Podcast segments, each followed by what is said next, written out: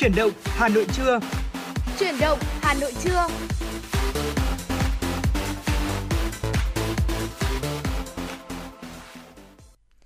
Xin được chào đón quý vị và các bạn, chúng ta cùng quay trở lại với chương trình Truyền động Hà Nội trưa của Đài Phát thanh Truyền hình Hà Nội.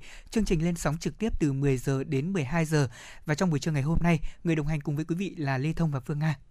À, xin được chào quý vị. À, trong chương trình ngày hôm nay thì như thường lệ là bên cạnh những tin tức cùng với lại những chuyên mục hấp dẫn thì âm nhạc vẫn sẽ là những món quà mà chúng tôi muốn gửi tặng tới tất cả quý vị. Vâng. À, đừng quên là có thể gọi tới số hotline 024 3773 6688 để có thể cùng chúng tôi trao gửi yêu thương tới những người thân yêu hoặc là có thể cung cấp phản ánh những thông tin đời sống dân sinh, tin nóng tới cho chương trình quý vị nhé. Dạ vâng ạ và quý vị và các bạn thân mến, ngày hôm nay chúng ta đã bước sang ngày 15 tháng 11 và chỉ đến thứ bảy tuần này thôi thì ừ. ngày 20 tháng 11 ngày hiến trương kỷ niệm ngày nhà giáo Việt Nam cũng sẽ chính thức được diễn ra. À, trong buổi trưa ngày hôm nay thì chúng tôi muốn mời quý vị thính giả chúng ta cùng quay trở về với những mảng cảm xúc thật đặc biệt nhân ngày hiến trương nhà giáo Việt Nam. À, có thể là hơi sớm một chút thế nhưng mà tôi tin rằng là nếu như ngày này bình thường mọi năm chúng ta không có ảnh hưởng của dịch bệnh Covid-19 thì các nhà trường cũng đã rất rộn ràng với những hoạt động ừ. kỷ niệm của mình rồi. Chúng ta hãy cùng dành thời gian cùng với truyền động Hà Nội trưa cùng Lê Thông và Phương Nga uh, ôn lại những kỷ niệm đó và đặc biệt là quý vị mong muốn lắng nghe những ca khúc về thầy cô này, mái trường, ừ. bạn bè trong buổi trưa này chúng tôi sẵn sàng đáp ứng ạ. Vâng ạ, hãy giữ sóng và chia sẻ những cảm xúc của quý vị với FM96 qua fanpage Chuyển động Hà Nội FM96 quý vị nhé. Còn uh, bây giờ mở đầu cho chương trình thì ờ, xin mời quý vị cùng lắng nghe một món quà âm nhạc Lê Thông Phương Nga gửi tặng tới quý vị ngay bây giờ.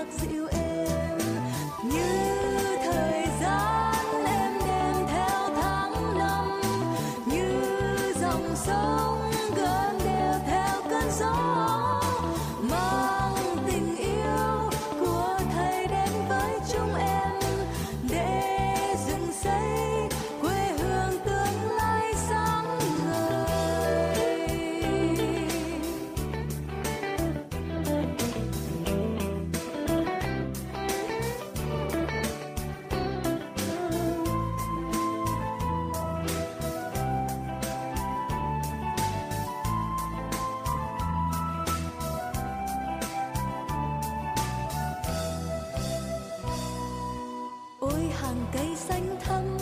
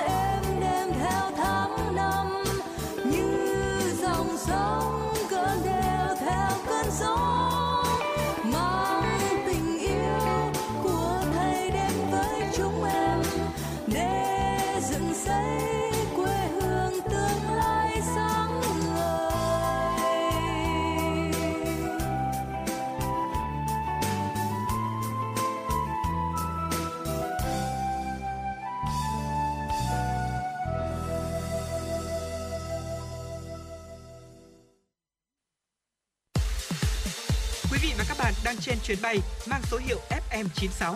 Hãy thư giãn, chúng tôi sẽ cùng bạn trên mọi cung đường. Hãy giữ sóng và tương tác với chúng tôi theo số điện thoại 024 3773 6688. Thưa quý vị, à, vừa rồi là một giai điệu âm nhạc à, về mái trường mến yêu mà chúng tôi gửi tặng tới quý vị để có thể à, mở đầu cho dòng cảm xúc xuyên suốt chương trình chuyển động Hà Nội trưa ngày hôm nay. À, chúng ta cùng nhau nói về những kỷ niệm mà đặc biệt để có thể hướng tới ngày 20 tháng 11 sắp tới sẽ là ngày hiến trương kỷ niệm ngày nhà giáo Việt Nam. Còn thì ngay sau đây sẽ là những thông tin đáng quan tâm chúng tôi gửi tới quý vị. Sở Du lịch thành phố Hồ Chí Minh vừa xây dựng dự thảo đề án tổ chức đón khách du lịch quốc tế sử dụng hộ chiếu vaccine đến thành phố từ tháng 12 năm 2021 thay vì từ đầu năm 2022 như dự kiến trước đó với 3 giai đoạn.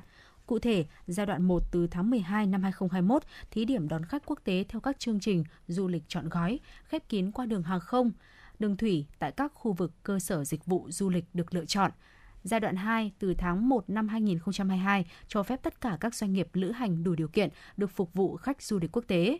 Trong giai đoạn này, du khách có thể tham gia các chương trình du lịch kết hợp nhiều điểm đến sau khi đã hoàn thành chương trình du lịch tại thành phố Hồ Chí Minh trong thời gian 7 ngày, trước mắt kết nối với các tỉnh thành phố Kiên Giang, Khánh Hòa, Đà Nẵng, Quảng Nam, Quảng Ninh và có thể bổ sung một số địa phương khác. Giai đoạn 3 sẽ mở cửa lại hoàn toàn đối với thị trường khách du lịch quốc tế. Thời điểm bắt đầu sẽ căn cứ tình hình dịch bệnh thực tế và trên cơ sở đánh giá kết quả đón khách du lịch quốc tế trong hai giai đoạn đầu. Nhân kỷ niệm 39 năm Ngày Nhà giáo Việt Nam, ngày hôm qua Bộ Giáo dục Đào tạo, Công đoàn ngành giáo dục Việt Nam tổ chức lễ trao tặng danh hiệu Nhà giáo nhân dân, Nhà giáo ưu tú và tuyên dương 191 nhà giáo, cán bộ quản lý tiêu biểu năm 2021. Toàn ngành có 79 nhà giáo được phong tặng danh hiệu Nhà giáo nhân dân, Nhà giáo ưu tú, trong đó có 7 nhà giáo được phong tặng danh hiệu Nhà giáo nhân dân, 72 nhà giáo được phong tặng danh hiệu Nhà giáo ưu tú. 7 nhà giáo được phong tặng danh hiệu Nhà giáo nhân dân bao gồm giáo sư tiến sĩ Trần Hữu Giàng, trường Đại học Y Dược Đại học Huế, Phó giáo sư tiến sĩ Phan Trọng Ngọ, trường Đại học Sư phạm Hà Nội, giáo sư tiến sĩ Nguyễn Viết Lâm, trường Đại học Kinh tế Quốc dân, Phó giáo sư tiến sĩ Trương Đình Chiến, trường Đại học Kinh tế Quốc dân, giáo sư tiến sĩ Võ Quang Minh, trường Đại học Cần Thơ, giáo sư tiến sĩ Võ Thanh Thu, trường Đại học Kinh tế Thành phố Hồ Chí Minh, giáo sư tiến sĩ Đinh Văn Sơn, trường Đại học Thương mại. Triển lãm mỹ thuật 2021 của Trường Đại học Kiến trúc Hà Nội diễn ra từ nay tới ngày 17 tháng 11 tại nhà triển lãm 29 Hàng Bài, Hoàn Kiếm Hà Nội với hơn 90 tác phẩm hội họa, đồ họa, điêu khắc của hơn 40 nghệ sĩ là giảng viên của trường triển lãm là giảng viên của trường. Triển lãm mỹ thuật 2021 giới thiệu hơn 90 tác phẩm hội họa, đồ họa, điêu khắc của hơn 40 nghệ sĩ được sáng tác bằng các chất liệu như sơn dầu, sơn mài, lụa, khắc gỗ, màu nước, gốm, kim loại. Nhiều tác phẩm được các họa sĩ, nhà phê bình mỹ thuật đánh giá cao về giá trị nghệ thuật – theo ban tổ chức, do ảnh hưởng của dịch bệnh, triển lãm năm nay không có phần khai mạc như thông lệ, nhưng vẫn thu hút sự quan tâm của công chúng và những người yêu nghệ thuật. Các tác phẩm được trưng bày tại triển lãm không chỉ ấn tượng về mặt hình thức mà còn lan tỏa tinh thần sáng tạo trong dạy và học của nhà trường, góp phần làm giàu thêm kiến thức thẩm mỹ, tạo hình trong quá trình học tập mỹ thuật của sinh viên sau khi kết thúc trưng bày tại nhà triển lãm 29 hàng bài từ ngày 20 tới ngày 30 tháng 11 năm 2021, công chúng có thể đến chiêm ngưỡng những tác phẩm này tại tầng 1 nhà Art Gallery, trường Đại học Kiến trúc Hà Nội. Thưa quý vị, chuyển sang một tin tức về giá cả thị trường. Trong tuần qua thì à, giá thịt lợn hơi giảm nhẹ tại một số địa phương. Cụ thể tại khu vực miền Bắc, giá lợn hơi được thương lái thu mua trong khoảng từ 44 đến 46 000 đồng một kg, giảm từ 1 đến 2 000 đồng một kg so với tuần trước. Ở các tỉnh như là Bắc Giang, Hưng Yên thì lợn hơi được thu mua với giá 45 đến 46 000 đồng một kg, giảm nhẹ 1 000 đồng một kg. Tại khu vực thành phố Hà Nội, giá lợn hơi được thu mua với mức 45 000 đồng một kg, giảm 2 000 đồng một kg. Một số tỉnh như là Bắc Giang, Lào Cai, Tuyên Quang, giá lợn hơi bán thấp nhất khu vực 44 000 đồng một kg. Còn tại khu vực miền Trung và Tây Nguyên thì giá lợn hơi cũng giảm từ 1 đến 3 000 đồng một kg so với tuần trước, được thương lái thu mua trong khoảng 45 đến 46 000 đồng một kg. Tại khu vực miền Nam giảm từ 1 đến 4 000 đồng một kg so với tuần trước, giao động trong khoảng từ 43 đến 47 000 đồng một kg. Hiện nay đây cũng là thời điểm mà người chăn nuôi tập trung tái đàn, tăng đàn lợn để phục vụ thị trường Tết Nguyên đán. Thế nhưng do dịch bệnh tả lợn châu Phi vẫn diễn biến phức tạp tại một số địa phương, thế nên một số nơi cũng đã khuyến cáo người dân cần áp dụng các biện pháp chăn nuôi an toàn sinh học. Dạ vâng thưa quý vị, đó là một số những thông tin mà phóng viên Kim Anh của chương trình vừa cập nhật và gửi về phòng thu. Ở trong suốt chương trình ngày hôm nay nếu như quý vị có thêm những câu chuyện, những ờ, thông tin nào muốn chia sẻ cùng với chúng tôi thì đừng ngần ngại tổng đài 024 3773 6688 cùng với trang fanpage chuyển động Hà Nội FM 96 của chúng tôi đã sẵn sàng để có thể đón nhận tất cả những yêu cầu âm nhạc cũng như là những câu chuyện mà quý vị và các bạn cùng chia sẻ. À, Phương Nga thân mến ạ, dạ. vừa rồi thì mở đầu chương trình thì uh, chúng ta đã dành tặng quý vị thính giả ca khúc Mái trường mến yêu và ngay sau đó khi mà lắng nghe ca khúc này thì Phương Nga có quay sang và chia sẻ với tôi rằng đây là ca khúc ừ. mà Phương Nga cũng như rất nhiều thế hệ học sinh đã thuộc nằm lòng và đặc biệt là thường xuyên phải tập văn nghệ. Vâng. Phương Nga có cái chia sẻ gì về ca khúc này với riêng cá nhân mình? À, tôi thì uh, như đã nói với anh Lê Thông đấy, đấy là khi mà mình còn là học sinh ấy thì cứ ở tầm cái thời điểm này này trước uh, ngày 20 tháng 11 mấy hôm là uh, cả trường rồi là các tới từng lớp phổ biến tới từng lớp là mỗi lớp là sẽ phải cần chuẩn bị một tiết mục văn nghệ nhá để dạ. tham gia tổng duyệt uh, cho cái uh, lễ kỷ niệm cái hôm mà uh, mà cả nhà trường sẽ tổ chức uh, chung toàn trường kỷ niệm cho ngày 20 tháng 11 hàng năm ừ. thì thường xuyên là trong đội văn nghệ chúng tôi là rất là hay lựa chọn ca khúc Mái trường mến yêu này cho tiết mục đồng ca của mình và có thể xem như đây là cái giai điệu mà sẽ vang lên hàng năm trong những cái lễ kỷ niệm ngày 20 tháng 11 anh Lý Thông ạ. Ừ, vâng. Ờ, và thưa quý vị, ngay trong những phút tiếp theo của chương trình truyền động Hà Nội buổi trưa ngày hôm nay, Lê Thông và Phương Nga muốn mời quý vị và các bạn chúng ta cùng ngược dòng về với những mảnh vụn ký ức trong ngày 20 tháng 11 của chính quý vị. Và không biết là với những lớp mà chúng ta đã có những khoảng thời gian họp lớp gần đây nhất không biết ừ. là khi nào ạ? Quý vị đã đặt câu hỏi này chưa? Thế nhưng mà đối với riêng cá nhân lê thông thì cũng đã rất lâu rồi lớp cấp 3 của tôi hay là lớp đại học cũng không có cơ hội được gặp nhau. Thứ nhất là phần vì dịch bệnh covid 19 và thứ hai là có một câu chuyện mà tôi muốn chia sẻ đến quý vị. À, đó là người thầy chủ nhiệm của tôi ở những năm học cấp 3 thì ở khi mà thầy à, mất đi đấy ạ. Vâng ừ. cả lớp tôi à, nhịp sinh hoạt đặc biệt là những lần gặp gỡ nhau nó cũng giảm dần đi có thể là do mỗi người một phương thế cho nên là việc mà chúng ta gặp nhau nó cũng khó hơn Tuy nhiên có một điều mà Lê Thông phải thừa nhận rằng cứ mỗi khi đến với ngày 20 tháng 11 thì cảm xúc của chúng ta tôi tin chắc rằng ai ai cũng nghẹn ngào nhớ về những người thầy người cô đầu tiên của mình. À, quay trở lại một chút với không khí của những lớp học vào những ngày 20 tháng 11 mà Phương Nga ừ. đã chia sẻ. Gần như là dịp này nếu như mà không có dịch bệnh đúng không ạ? Các em đi học trực tiếp tại lớp thì cũng sẽ thấy rất nhiều những hoạt động thú vị Phương Nga có thể chia sẻ là thời điểm đó thì lớp của Phương Nga có những cái hoạt động như thế nào được không? Vâng ạ, đầu tiên là tập văn nghệ là cái hoạt động nổi bật nhất đấy và tiếp theo nữa thì à, chúng tôi còn có cả những cái hoạt động đó là làm báo tường nữa, ừ. tức là sẽ có cuộc thi là uh, các khối lớp lớp uh, sẽ mỗi từng khối thì sẽ có cuộc thi là làm báo tường thì trước đó phải khoảng uh, từ một tuần cho tới 10 ngày là dạ. chúng tôi đã các cái lớp tức các cái ban cán sự lớp là đã rộ lên phong trào để mà hô hào các bạn đóng góp ý tưởng cho ra một cái tờ báo tường của lớp mình để mà nó đặc sắc và độc đáo nhất để có thể tham gia cuộc thi báo tường của toàn trường như vậy và lớp tôi tôi nhớ có một lần là đã may mắn là đạt giải giải nhì toàn khối. Đó là công sức của uh, cả lớp. Tất nhiên là không phải là tất cả các bạn đều tham gia vào nhưng mà về mặt ý tưởng thì ai ai cũng cũng có ý tưởng cho riêng cái tờ báo tưởng của lớp mình. Còn thì công sức uh, chúng tôi sẽ tìm ra uh, những bạn nào có năng khiếu vẽ này năng khiếu uh, chữ viết viết chữ đẹp năng khiếu uh, về hội họa nổi bật thì sẽ là thành viên nòng cốt chính trong cái lực lượng là làm báo tưởng đó cho ừ. lớp mình để tôi nhớ xem là còn hoạt động gì nữa không nhờ tập văn nghệ này làm báo tường này à, và có cả cái hoạt động thể thao nữa. Đúng rồi. Đại hội thể thao của toàn trường cũng nhân dịp 20 tháng 11 này thì trường sẽ tổ chức. Có thể nói là bây giờ mà nhớ lại thì phải thấy rằng là cái sự kiện 20 tháng 11 là một cái sự kiện lớn đấy Đúng. của những cái năm tháng uh, mà chúng ta còn là học sinh uh, với rất là nhiều những cái uh, sự kiện đi kèm bên lề trước ngày 20 tháng 1 trước ngày 20 tháng 11 là lễ kỷ niệm chính sẽ diễn ra thì trước đó đã có rất là nhiều những hoạt động bên lề rất là vui. Ừ. Ờ, Phương Nga vừa chia sẻ lại một số những hoạt động cá nhân lớp của Phương Nga và tôi nghĩ rằng là không chỉ riêng cá nhân lớp Phương Nga đâu mà tất cả những thính giả chúng ta đã từng qua quãng thời học sinh tươi đẹp của mình thì cũng đều có những hoạt động như vậy. Ờ, đối với riêng cá nhân Lê Thông thì tôi là một trong số những thành viên trong ban biên tập báo tường của lớp thời điểm ừ. đó.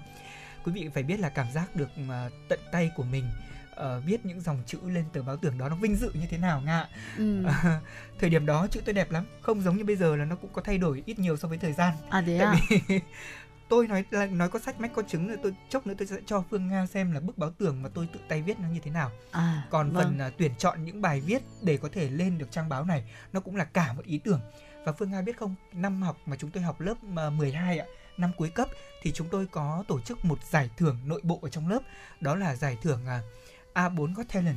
Ừ. Ờ, giải thưởng này thì cũng được đăng công khai về những cái giải thưởng bình chọn của cá nhân mỗi thành viên trong lớp với chính các thầy cô trong trường mà trong suốt 3 năm học chúng tôi đã từng trải qua. Ừ. Có những hạng mục rất là đáng yêu ví dụ như là ờ, giáo viên ờ, tâm lý nhất này, Đấy, giáo viên chiếm được cảm tình của học sinh nhất này. Ừ. Chúng tôi tặng cho thầy cô những chiếc giải như vậy và thực tế thì khi mà các thầy cô giáo bước vào lớp và nhận được những giải thưởng như vậy từ chính những học sinh của mình, các thầy cô bật cười và nói rằng tôi đi dạy à, bao nhiêu năm nay lần đầu tiên tôi có giải mà học sinh trao tặng cho mình.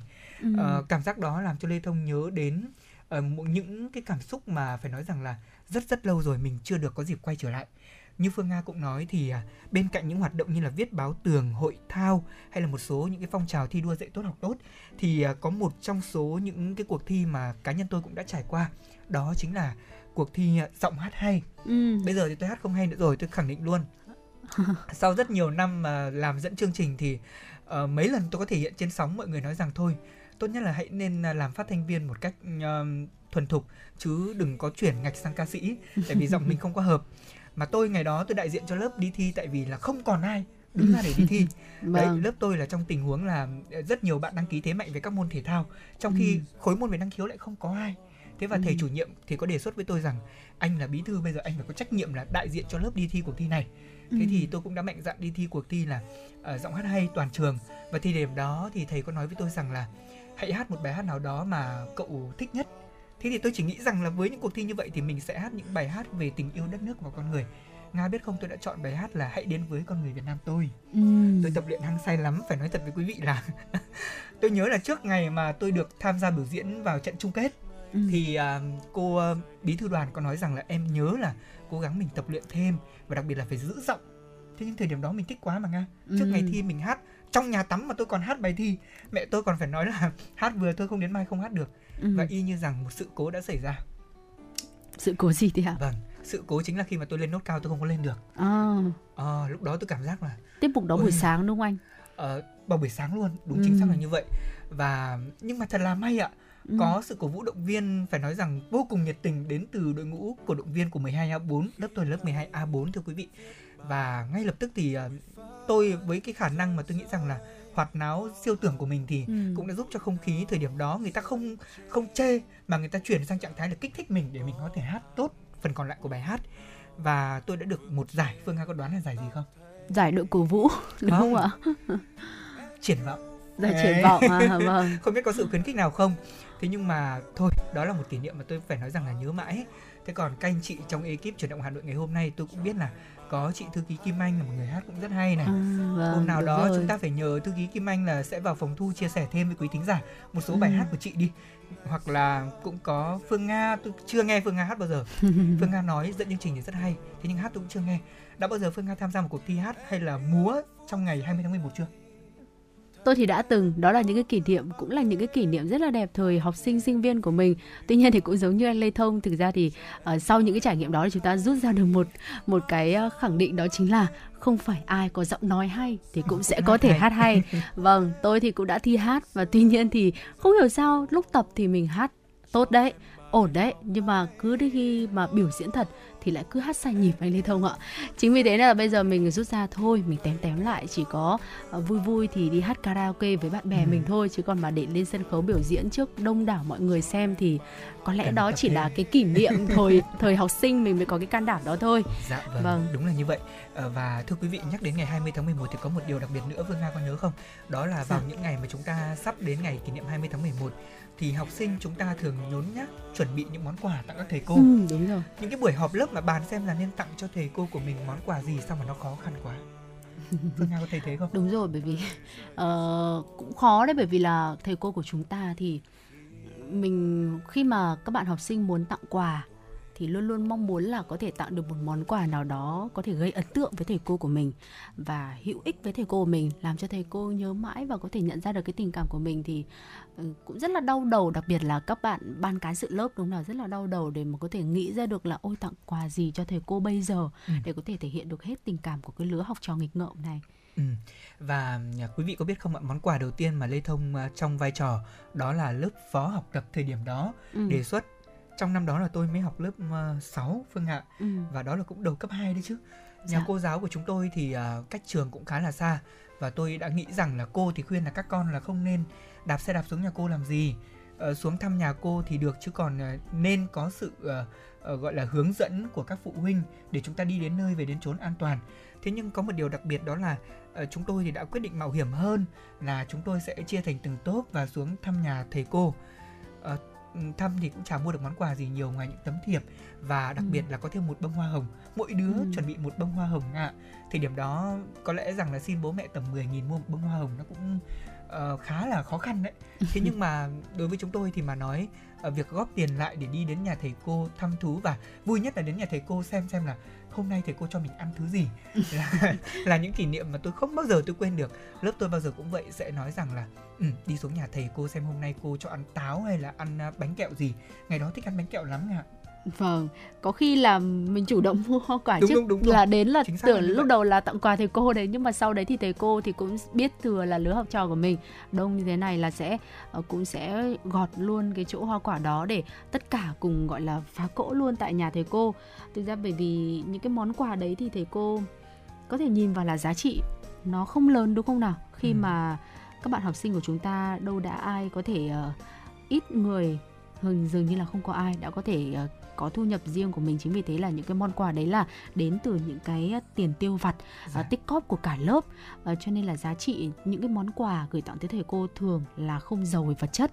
Nhưng mà các thầy cô luôn luôn biết được rằng đó là chứa chan rất là nhiều những cái uh, tâm ừ. tư tình cảm của những đứa học trò của mình gửi gắm vào đó và đã được chuẩn bị lên ý tưởng từ trước ngày 20 tháng 11 rất là lâu. Uh, nên là thầy cô thì luôn luôn rất là quý những cái đứa học sinh của mình. Không vì những cái món quà mà chúng gửi tặng mà là vì những cái điều những cái lời chúc ấy những cái lời dạ. chúc mà ghi trong những cái tấm thiệp mà những cái đứa học trò đó đã dành ra thời gian để nắn nót viết gửi ừ. tặng cho mình uhm, những cái um, kỷ niệm đó có lẽ là kể lại có lẽ là ngồi trong một khoảng thời gian ngắn tại phòng thu thì có lẽ là chúng ta cũng không thể nào kể hết được đâu thưa quý vị ờ, đó là một số những chia sẻ ờ, đến từ cá nhân Phương Nga và Lê Thông thì ừ. không biết rằng là với quý vị thính giả quý vị đã có những ngày lễ kỷ niệm 20 tháng 11 của mình trong ký ức như thế nào nếu như có những câu chuyện những kỷ niệm vui muốn chia sẻ thêm với chúng tôi thì đừng quên hai kênh tương tác của chương trình đó là số đường dây nóng 024 3773 6688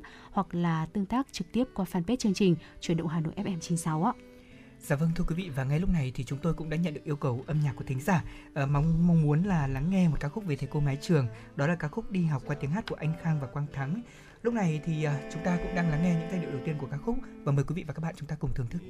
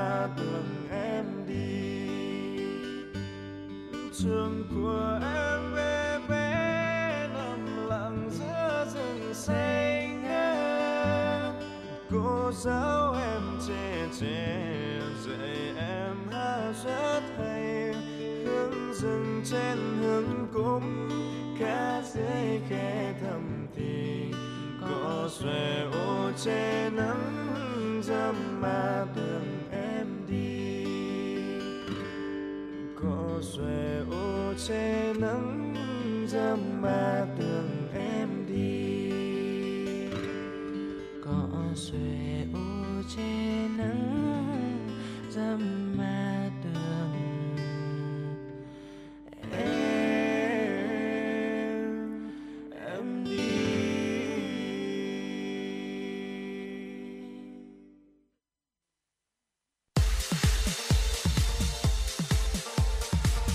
Chuyến bay mang số hiệu FN96 chuẩn bị nâng độ cao. Quý khách hãy thắt dây an toàn, sẵn sàng trải nghiệm những cung bậc cảm xúc cùng FM96.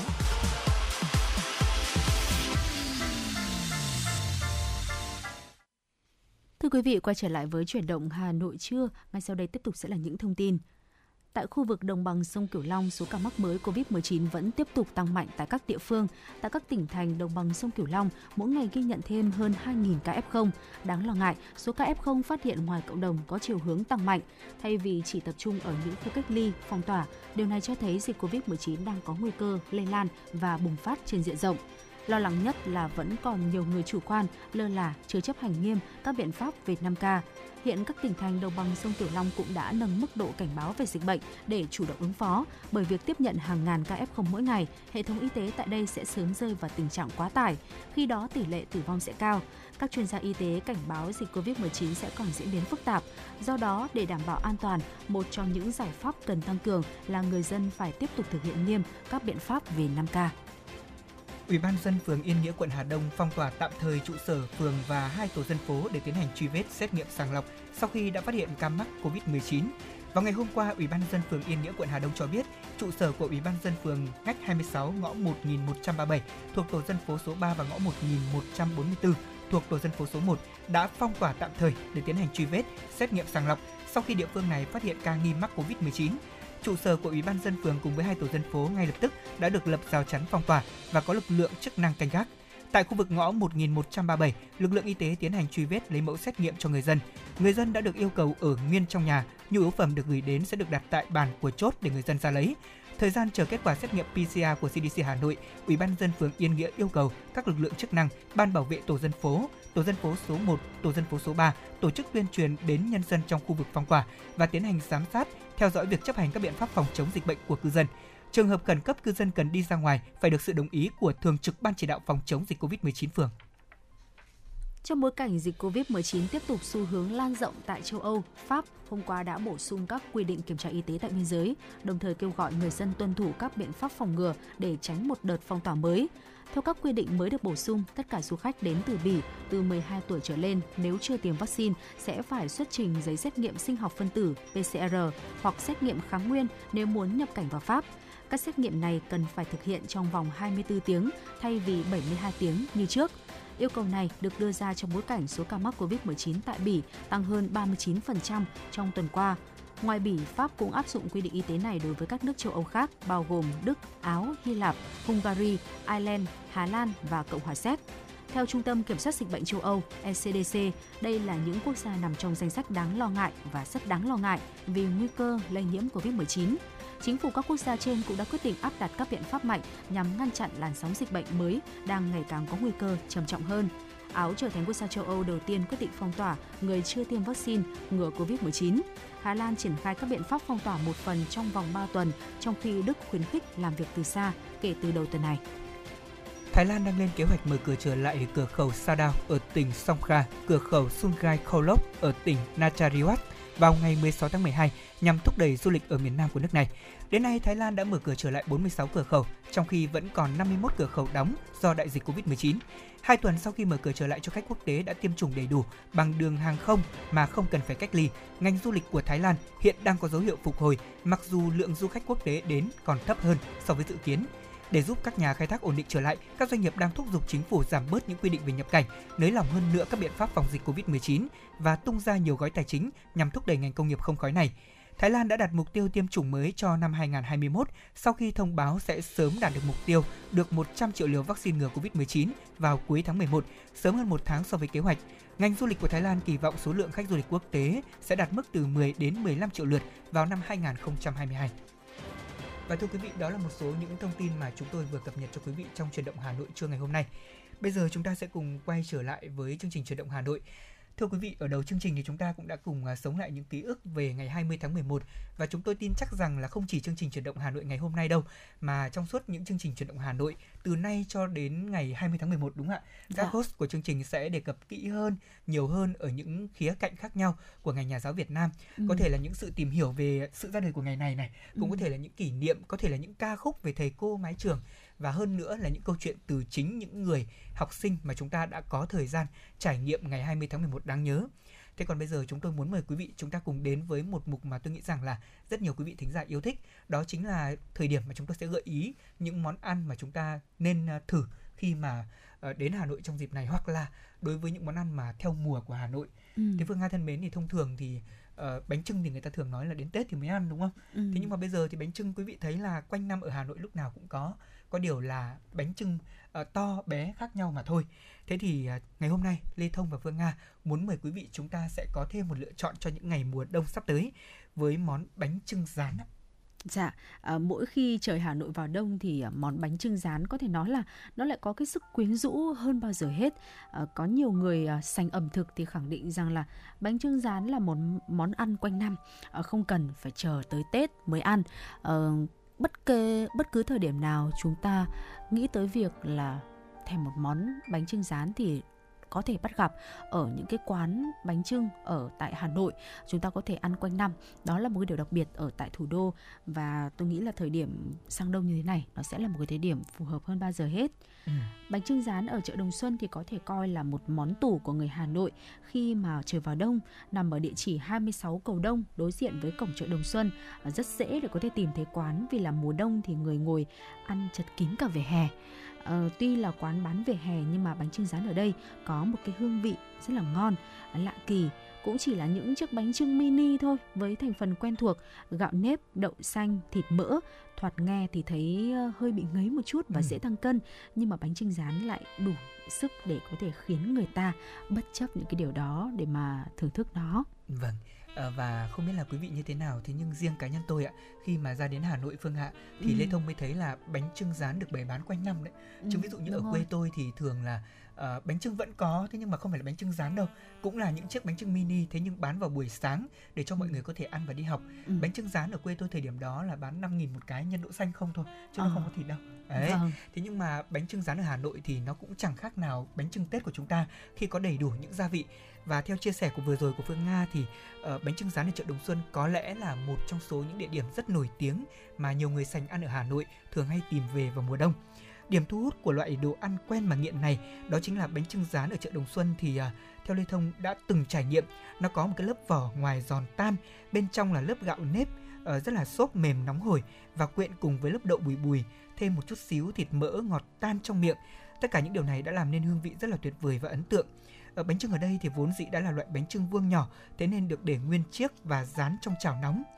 Ờ, có một điều lạ nữa là tôi thấy là không chỉ dán trong chảo nóng đâu có nhiều cửa hàng còn dán trên những chiếc mâm luôn ừ. ấy đó là điều rất là đặc biệt khi mà chiếc chảo đã nóng dầu thì bánh được chiên từng mặt đến khi mà vàng giòn đều ở nhìn thì quý vị thấy là rất đơn giản thế nhưng người bán hàng phải rất khéo léo lật bánh vào đúng lúc thì những mặt bánh xung quanh mới có thể được giòn để tránh tình trạng là bánh bị vỡ hay là những chiếc bánh sau khi được dán sơ qua thì sẽ được đặt lên những chiếc mâm ở phía dưới là lò để giữ nhiệt cho mâm bánh luôn luôn là nóng hổi trên chiếc mâm ở chợ Đồng Xuân như tôi được thấy thì có đầy đủ các món ăn kèm theo. Bây giờ thì người ta ăn bánh trưng rán cùng với những uh, nguyên liệu ờ, kèm theo rất là phổ biến. Ví dụ như là xúc xích này, lạp xưởng, chả cốm hoặc là có những nơi ăn kèm với các thịt xiên nướng, dưa góp, củ kiệu. Nhìn thôi thì đã thấy là ấm no rồi đúng không? Vâng, nghe qua là thấy rất là no đủ rồi đấy ạ. Um, bánh trưng rán thì chúng ta chắc chắn là ăn ngon nhất khi mà còn nóng rồi. Bởi nếu như mà để nguội thì bánh sẽ không còn giữ được độ giòn và ăn thì sẽ bị ngấy hơn một chút. Món ăn này thì thường ờ, được ăn kèm với dưa góp hay là dưa chuột muối chua ngọt, uh, hương vị kết hợp ăn rất là hợp dơ với nhau khiến cho người ăn chúng ta sẽ bớt đi cái cảm giác ngấy mà lại còn thêm đưa đẩy cái món bánh trưng rán nữa. À, chính vì vậy là nên là đặc điểm ờ, ăn ngay khi nóng để có thể cảm nhận được rõ vị giòn ngon và không bị động dầu mỡ à, mà các quán vỉa hè luôn đông nghịt người ngồi ăn là vì chẳng mấy khi ai mua mang về nó sẽ bị mất đi cái độ nóng ngon của món bánh trưng rán là như vậy. Vâng, uh, tôi còn nhớ là uh, lần đầu uh, tiên mà tôi thưởng thức bánh trưng rán ở Hà Nội ở toàn buổi hôm đó là đến buổi trưa tôi không cần phải ăn nữa tại vì thấy họ bán buổi sáng ngon quá thế là mình đã tạt xe và uh, mua ngay một cái bánh trưng như vậy và thưởng thức và sau khi ăn xong thì đúng là tôi đã no đến trưa. Tại vì uh, đúng như phương nga nói đấy ăn nhìn là đã thấy ấm no rồi. Uh, có một điều đặc biệt là giá cả của những chiếc bánh trưng như thế này lại cũng rất là rẻ thưa quý vị. Uh, vâng, dễ dàng để người ta một là vừa dễ để người ta tìm thấy những cái hàng bánh trưng ừ. rán hai là với mức giá rất hợp lý chỉ khoảng là 15 17 ngàn một cái bánh trưng. Rồi đồ ăn kèm thì có giá trong khoảng từ 7 ngàn đến 10 ngàn đồng ví dụ như là kèm theo một chút xúc xích này đúng không? Hoặc một chút lạp xưởng uh, có thể những người ăn thêm cả thịt xiên nướng nữa. Uh, như vậy là chỉ khoảng 30 ngàn đồng thôi thì chúng ta đã có thể tìm thấy một bữa ăn vừa ngon miệng lại vừa no bụng. Mà nhất là tôi tin là đối với những tín đồ mà về đồ nết ạ vâng thì bánh trưng rán là một thứ mà phải nói rằng là không thể cưỡng lại khi mà mùa đông của Hà Nội ghé đến hơn nữa thì uh, như Lê Thông được biết thì bánh trưng rán ở chợ Đồng Xuân thưa quý vị còn mang đậm chất Hà Nội với văn hóa ẩm thực vỉa hè vì nó đã trở thành một địa chỉ uh, thu hút được rất nhiều khách du lịch ở trong nước và quốc tế. Uh, có thể là trong thời gian đây thì uh, chúng ta thấy dịch bệnh nó diễn biến phức tạp cho nên là việc mà ăn uống tập trung đông người thì cũng không được khuyến khích. Tuy vâng nhiên ạ. thì người ta nói rồi uh, muốn ăn ngon thì người ta sẽ có nhiều cách đúng không ừ. ạ chúng ta sẽ mua về nhà thưởng thức hoặc là chúng ta đảm bảo khoảng cách các quán bây giờ thì người ta cũng chỉ nhận là 50% thôi để có thể đảm bảo là độ an toàn cho thực khách. Chính vì thế mà việc thưởng thức bánh uh, đặc biệt là những khu vực ví dụ như trên phố cổ chẳng hạn chúng ta cũng cần phải lựa những khung giờ để đi ví dụ như tôi và phương nga có kế hoạch là uh, sau ca dẫn chúng ta sẽ đi chẳng hạn ừ. thì chúng ta cái giờ dẫn của chúng ta thì thường là kết thúc thì cũng là lúc mà mọi người uh, bắt đầu uh, ăn trưa nghỉ ngơi đúng không? Thế thì đó cũng là thời điểm mà đông người một chút. Thế nhưng mà nếu như mà tôi với phương nga chỉ cần là hẹn nhau vào buổi sáng chẳng hạn trong khoảng thời gian từ 8 giờ cho đến tầm 10 giờ chúng ta ăn bánh trưng rán thì lại no luôn không ăn được buổi trưa. Thì cho nên thôi có thể hẹn nhau một ngày gần nhất để chúng ta có thể đi trải nghiệm cùng với nhau và có thêm những trải nghiệm cho quý vị thính giả vâng ạ, đó là một số những chia sẻ thêm của chúng tôi về một à, món ăn có thể nói rất là dân dã, quen thuộc và đặc biệt hơn nữa là chúng ta có thể thưởng thức quanh năm và rất là phù hợp vào thời điểm mùa đông như thế này tại Hà Nội, món bánh trưng rán và uh, nếu như mà quý vị cảm thấy thú vị với câu chuyện mà chúng tôi chia sẻ cũng như là có thêm những cái gợi ý về những cái món ăn khác mà quý vị muốn ờ, lắng nghe thêm thì cũng có thể uh, tương tác thêm với chương trình quý vị nhé. Còn thì tiếp theo sẽ là một giai điệu âm nhạc. Xin mời quý vị chúng ta cùng uh, lắng nghe trong giây lát. Hà Nội cái gì cũng rẻ, chỉ có đắt nhất bạn bè thôi. Hà nội cái gì cũng rẻ, chỉ có đắt nhất tình người thôi. Hà nội cái gì cũng rẻ, chỉ có đắt nhất bạn bè thôi. Hà nội cái gì chỉ có đất nhất tình người thôi. Hà nội, cái gì cũng buồn buồn thương đến thế mùa thu ơi. Hà nội, cái gì cũng vui dù nhau ra phố bia hơi việt. Hà Nội mùa mưa, bạn bè tuổi thơ, lội dòng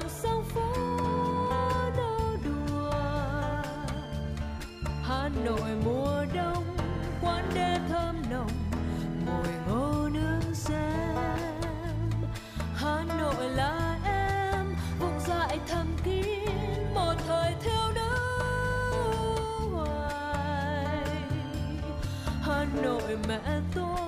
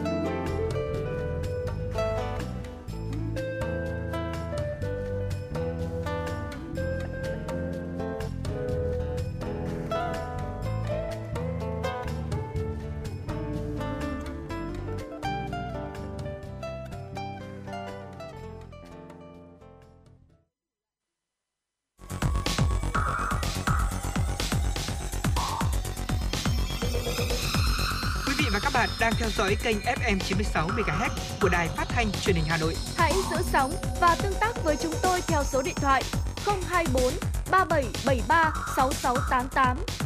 FM 96 đồng hành trên mọi nẻo đường.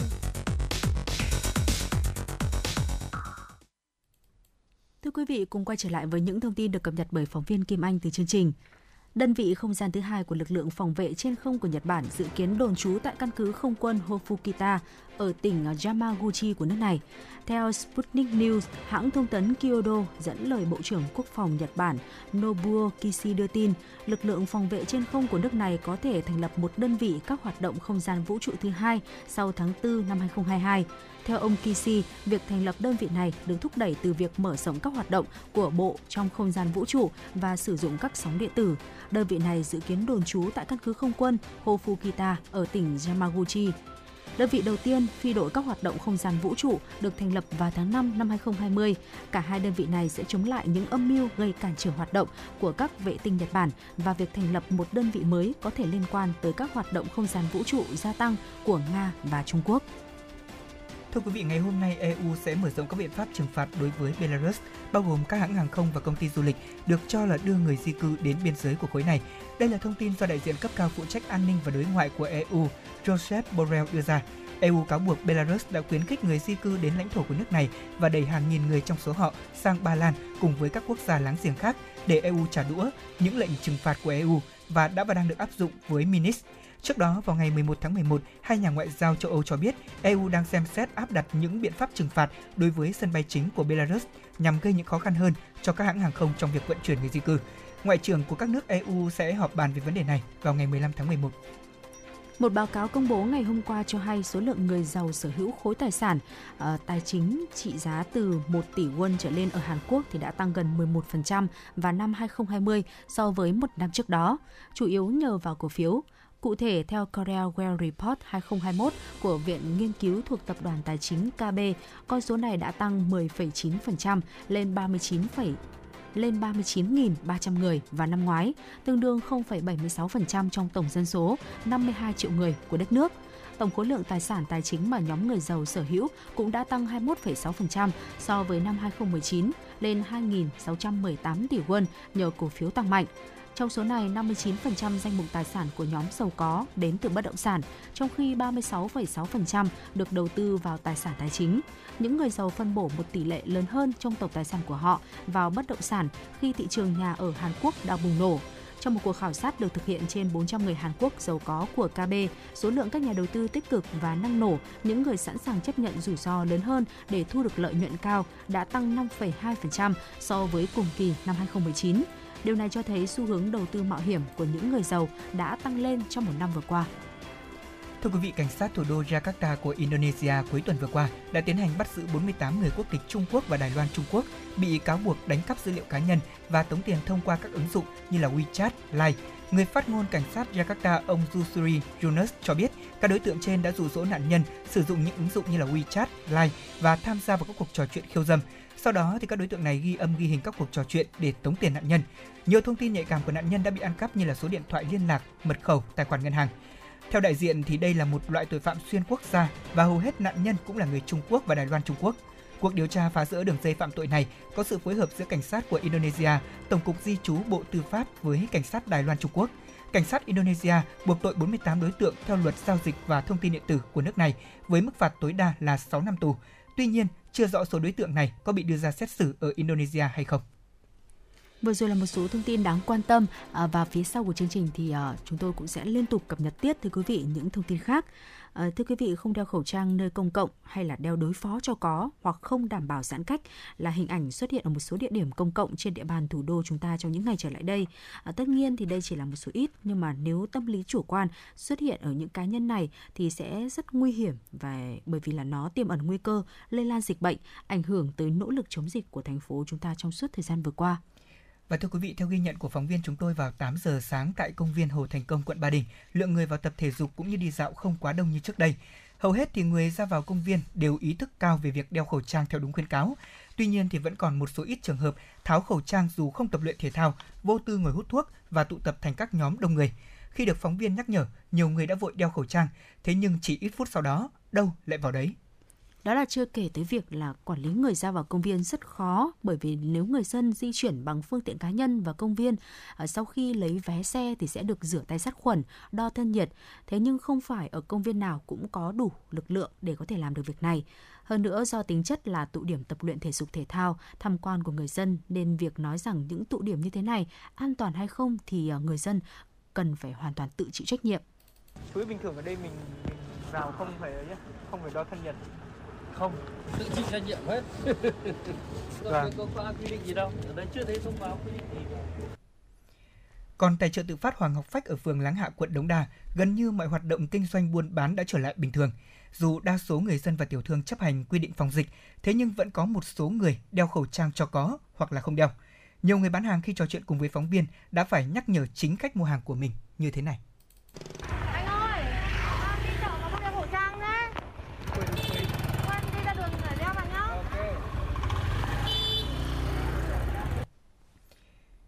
Không chỉ tại các cửa hàng dân sinh, các cửa hàng dịch vụ như sửa chữa bảo dưỡng xe điện thoại, máy tính, quán ăn hay các dịch vụ cắt tóc lúc nào cũng đông khách, thậm chí một số thời điểm còn quá tải.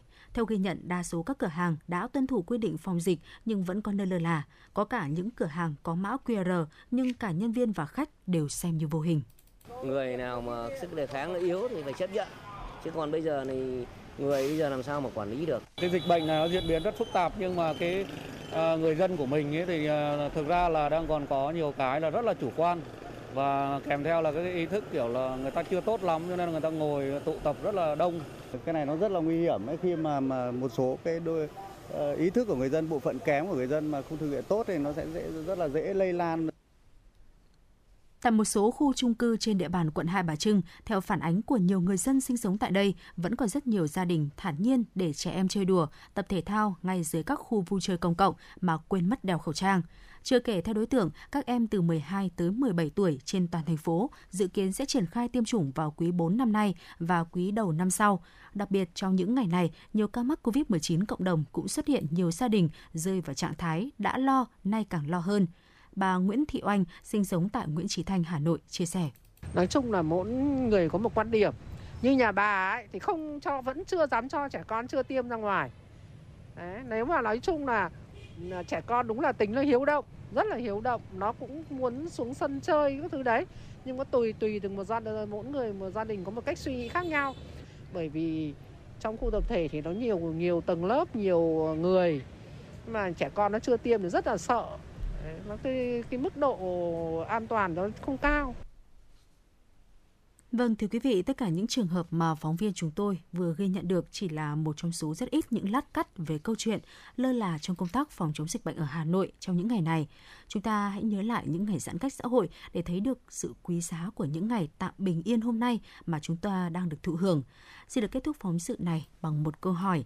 Sự bình yên này sẽ kéo dài bao lâu? Liệu cái Tết sắp tới mọi người có thể sung vầy nếu quá nhiều người thờ ơ, làm bạn với chiếc khẩu trang, phớt lờ việc khai báo y tế và không tuân thủ 5K? từng vết hằn sâu dưới má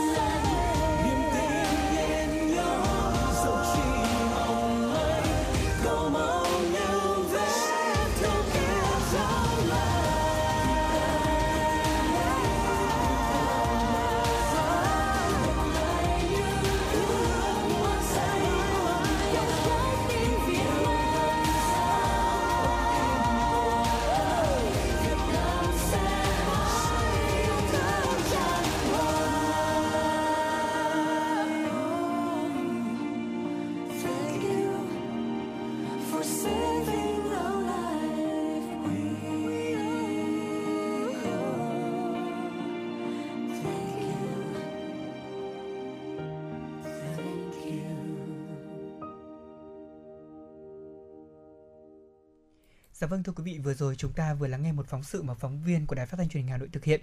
Còn bây giờ thì sẽ là những thông tin mà chúng tôi vừa cập nhật. Thưa quý vị, vào chiều ngày hôm qua, Trung tâm Y tế huyện Quốc Oai Hà Nội thông báo có 22 trường hợp dương tính với SARS-CoV-2, trong đó 11 trường hợp là người trong huyện, còn lại là người ở các địa phương khác. Các trường hợp này đều có liên quan đến ca F0 làm việc tại quán cà phê Toàn Hảo ở thôn Yên Nội, xã Đồng Quang, huyện Quốc Oai. Đến 20 giờ 30 cùng ngày, huyện Quốc Oai ghi nhận thêm 2 ca mắc COVID-19, nâng tổng số ca mắc COVID-19 trên địa bàn huyện trong ngày 14 tháng 11 lên 24 ca. Ngay sau khi xác định các trường hợp nhiễm COVID-19, Ban chỉ đạo phòng chống dịch bệnh COVID-19 huyện Quốc Oai đã tiến hành giả soát, truy vết và bước đầu xác định được 158 trường hợp F1 và đã tiến hành lấy mẫu đưa đi cách ly tập trung. Trung tâm Y tế huyện Quốc Oai thông báo tìm người đã đến quán cà phê Toàn Hảo từ ngày 28 tháng 10 đến 14 tháng 11. Theo đó, người dân đã đến quán này vào thời gian trên tự cách ly tại nhà, nơi lưu trú và liên hệ ngay với trạm y tế xã thị trấn nơi cư trú để được hướng dẫn, tư vấn các biện pháp phòng dịch. Thưa quý vị, cách đây ít phút thì chúng tôi cũng vừa mới ghi nhận một thông tin cách ly học sinh trong các lều bạt tạm bợ ở Hà Giang. Đó là thông tin không chính xác. Những ngày gần đây, trên một số trang mạng xã hội chia sẻ hình ảnh khu cách ly tập trung của các cháu học sinh người dân tộc ở trong các lán trại trong thời tiết lạnh, chỉ có một tấm bạt che mưa nắng căng làm mái và trên nền đất trải một manh chiếu, được cho là chụp tại thôn Phiêng Mạnh 1 và thôn Phiêng Sử, xã Ngọc Long, huyện Yên Minh, khiến nhiều người xót xa.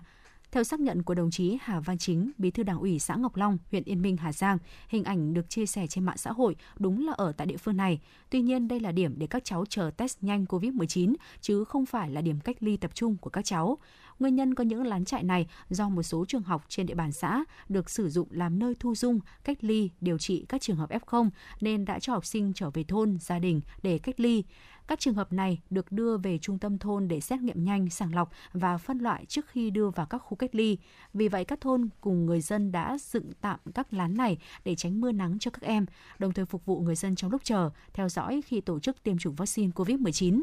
Sau khi nắm được thông tin, ngay từ ngày 13 tháng 11, chính quyền xã Ngọc Long đã yêu cầu các thôn dỡ bỏ các lán tạm này và có phương án bố trí đảm bảo hơn, không để ảnh hưởng tới tâm lý cán bộ, nhân dân, học sinh và những nỗ lực về phòng chống dịch trên địa bàn.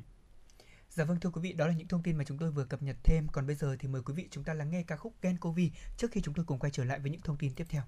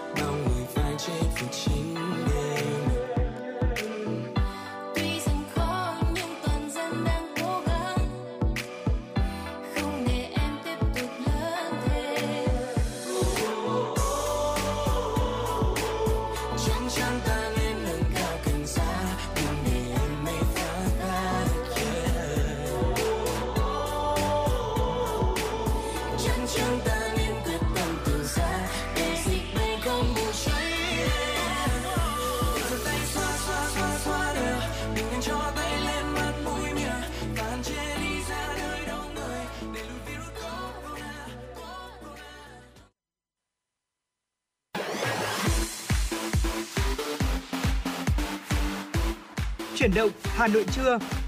Chuyển động Hà Nội trưa.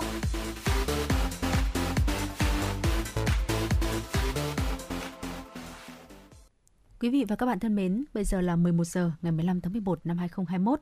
Chương trình chuyển động Hà Nội trưa của chúng tôi đang được phát trực tiếp trên tần số FM 96 MHz của Đài Phát thanh Truyền hình Hà Nội. Chương trình cũng đang được phát trực tuyến trên trang web hanoitv.vn và tiếp nối chương trình thì chúng tôi xin được tiếp tục với những thông tin Thưa quý vị, kỳ họp thứ hai Quốc hội khóa 15 đã khép lại với nhiều dấu ấn, đặc biệt là phiên chất vấn và trả lời chất vấn đầu tiên của nhiệm kỳ khóa 15 diễn ra nghiêm túc, trách nhiệm và thẳng thắn.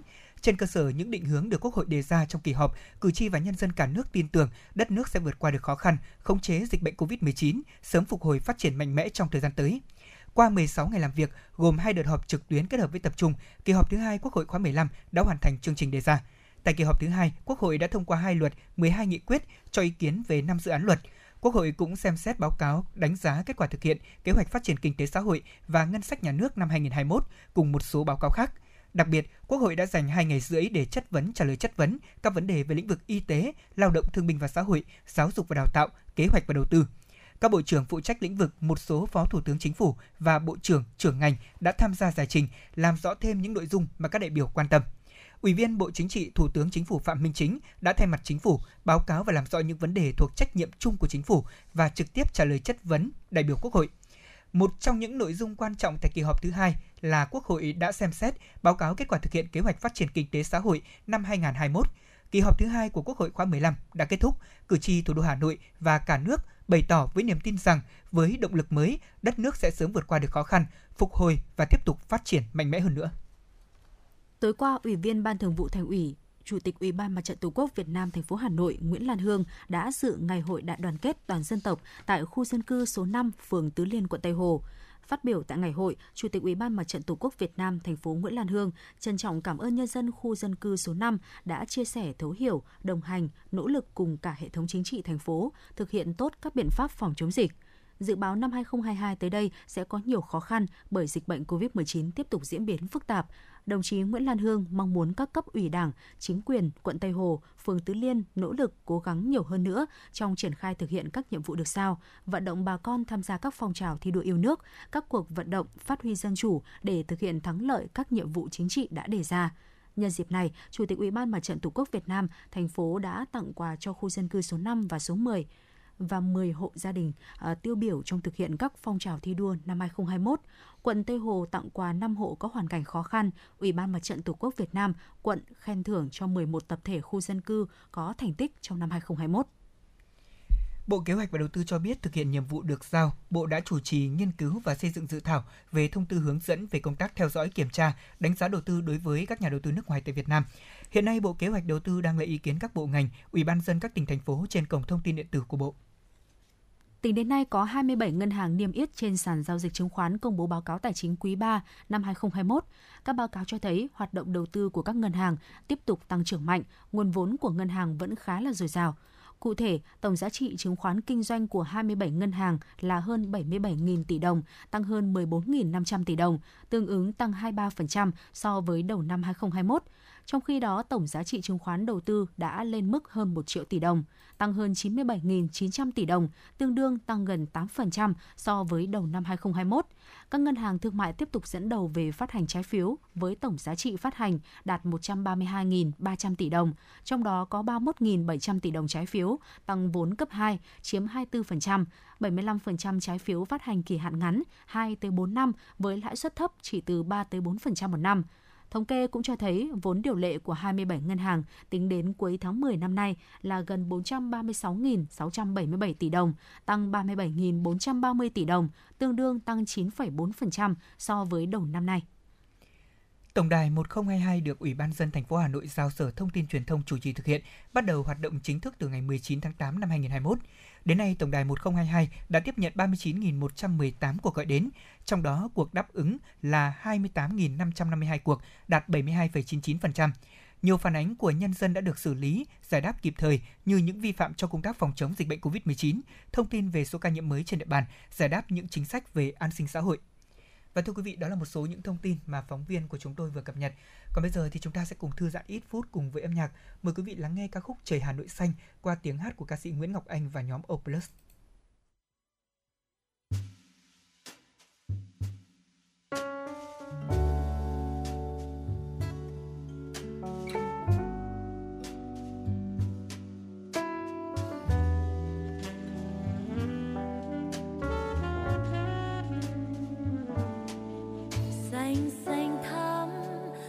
Trời xanh hà nội. Hồ gươm xanh, như mái tóc em xanh. Thân thương quá, nụ cười người hà nội. Đã gặp rồi mà bồi hồi nhớ mãi. Hà nội ơi chưa quên.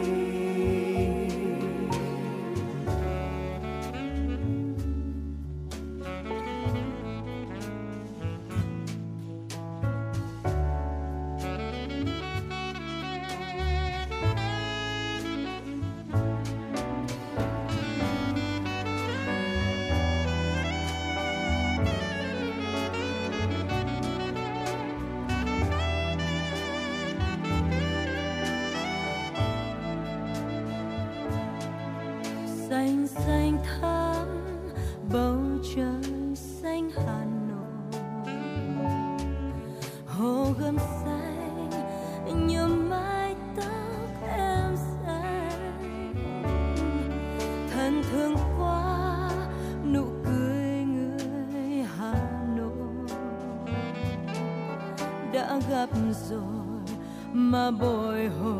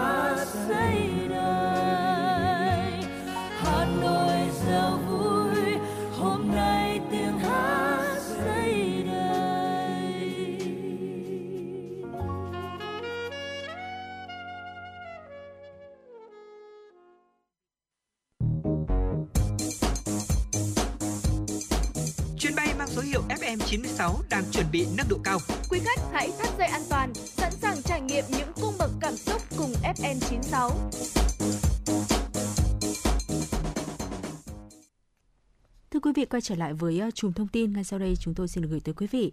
Theo tin từ Bộ Y tế, trong 24 giờ qua, nước ta ghi nhận 8.176 ca nhiễm mới, trong đó có 13 ca nhập cảnh và 8.163 ca ghi nhận trong nước, giảm 288 ca so với ngày trước đó.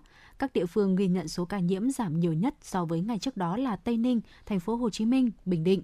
Các địa phương ghi nhận số ca nhiễm tăng cao so với ngày trước đó có An Giang, Bình Thuận, Đắk Lắk.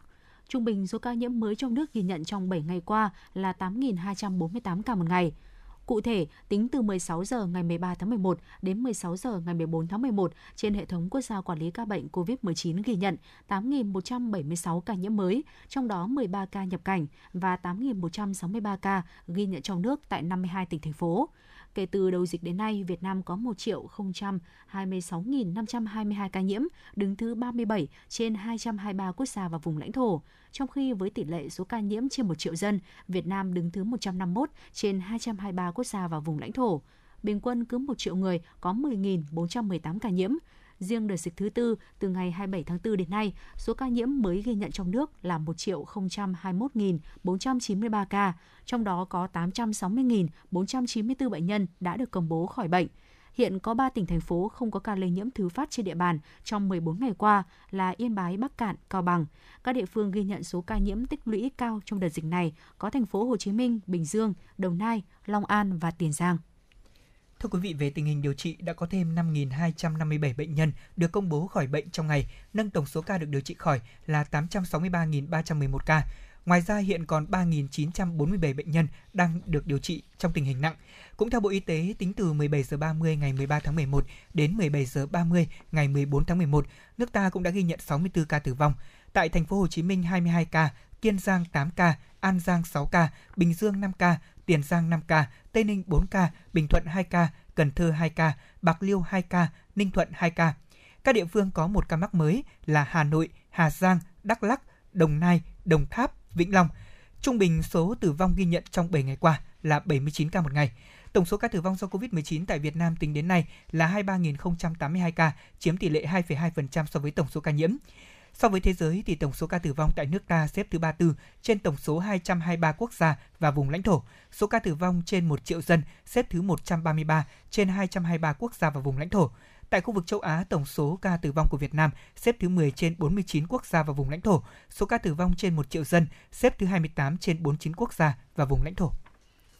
Tin từ Sở Y tế Hà Nội tính từ 18 giờ ngày 13 tháng 11 đến 18 giờ chiều qua, trên địa bàn thành phố ghi nhận 119 ca dương tính với SARS-CoV-2, trong đó có 42 ca tại cộng đồng, 71 ca tại khu cách ly và 6 ca tại khu phong tỏa.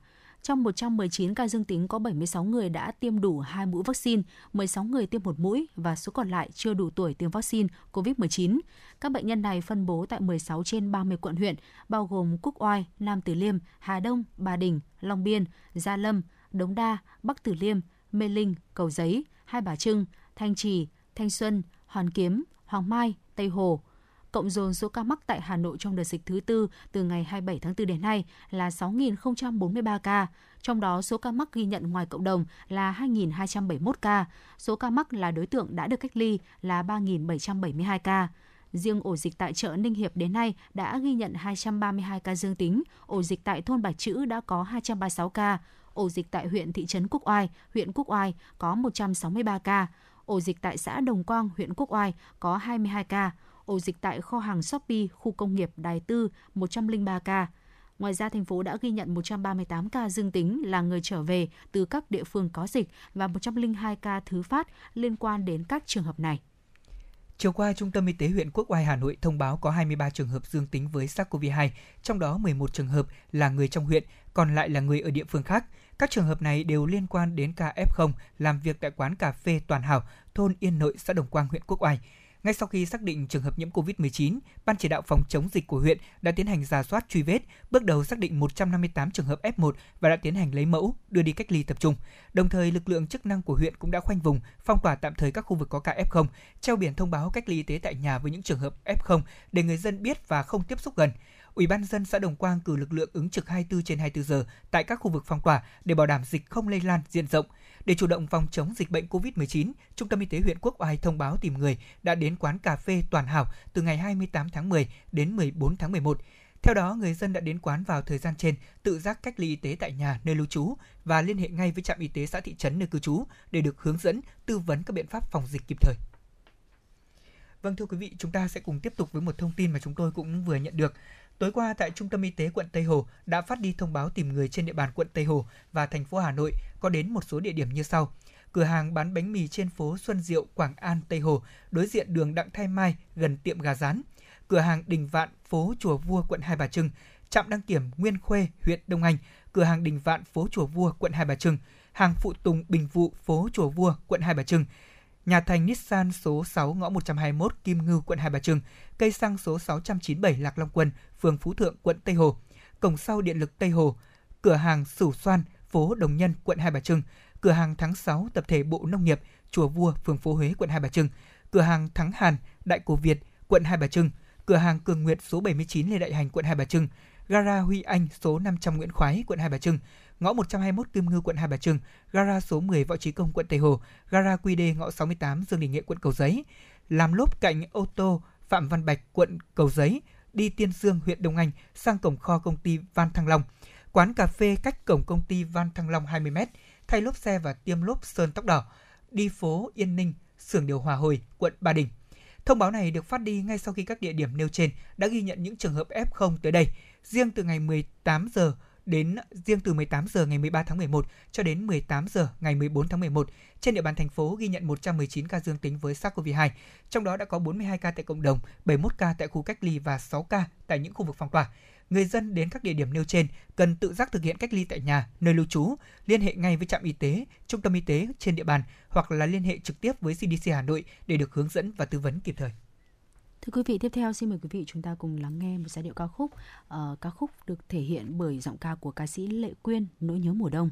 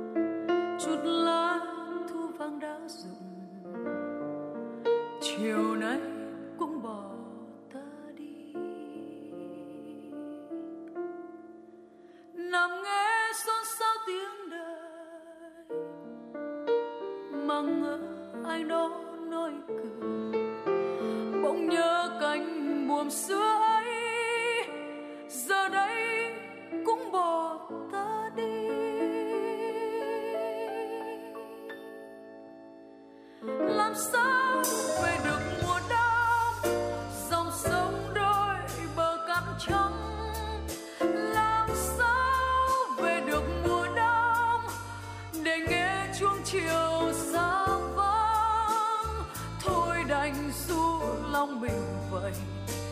Vờ như mùa đông đã về.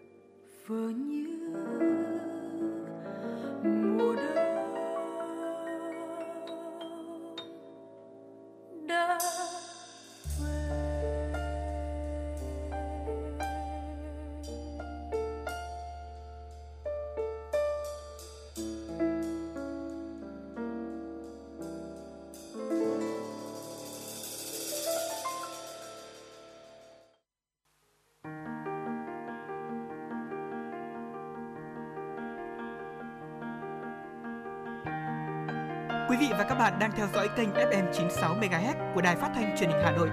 Hãy giữ sóng và tương tác với chúng tôi theo số điện thoại 024 3773 6688. FM 96 đồng hành trên mọi nẻo đường.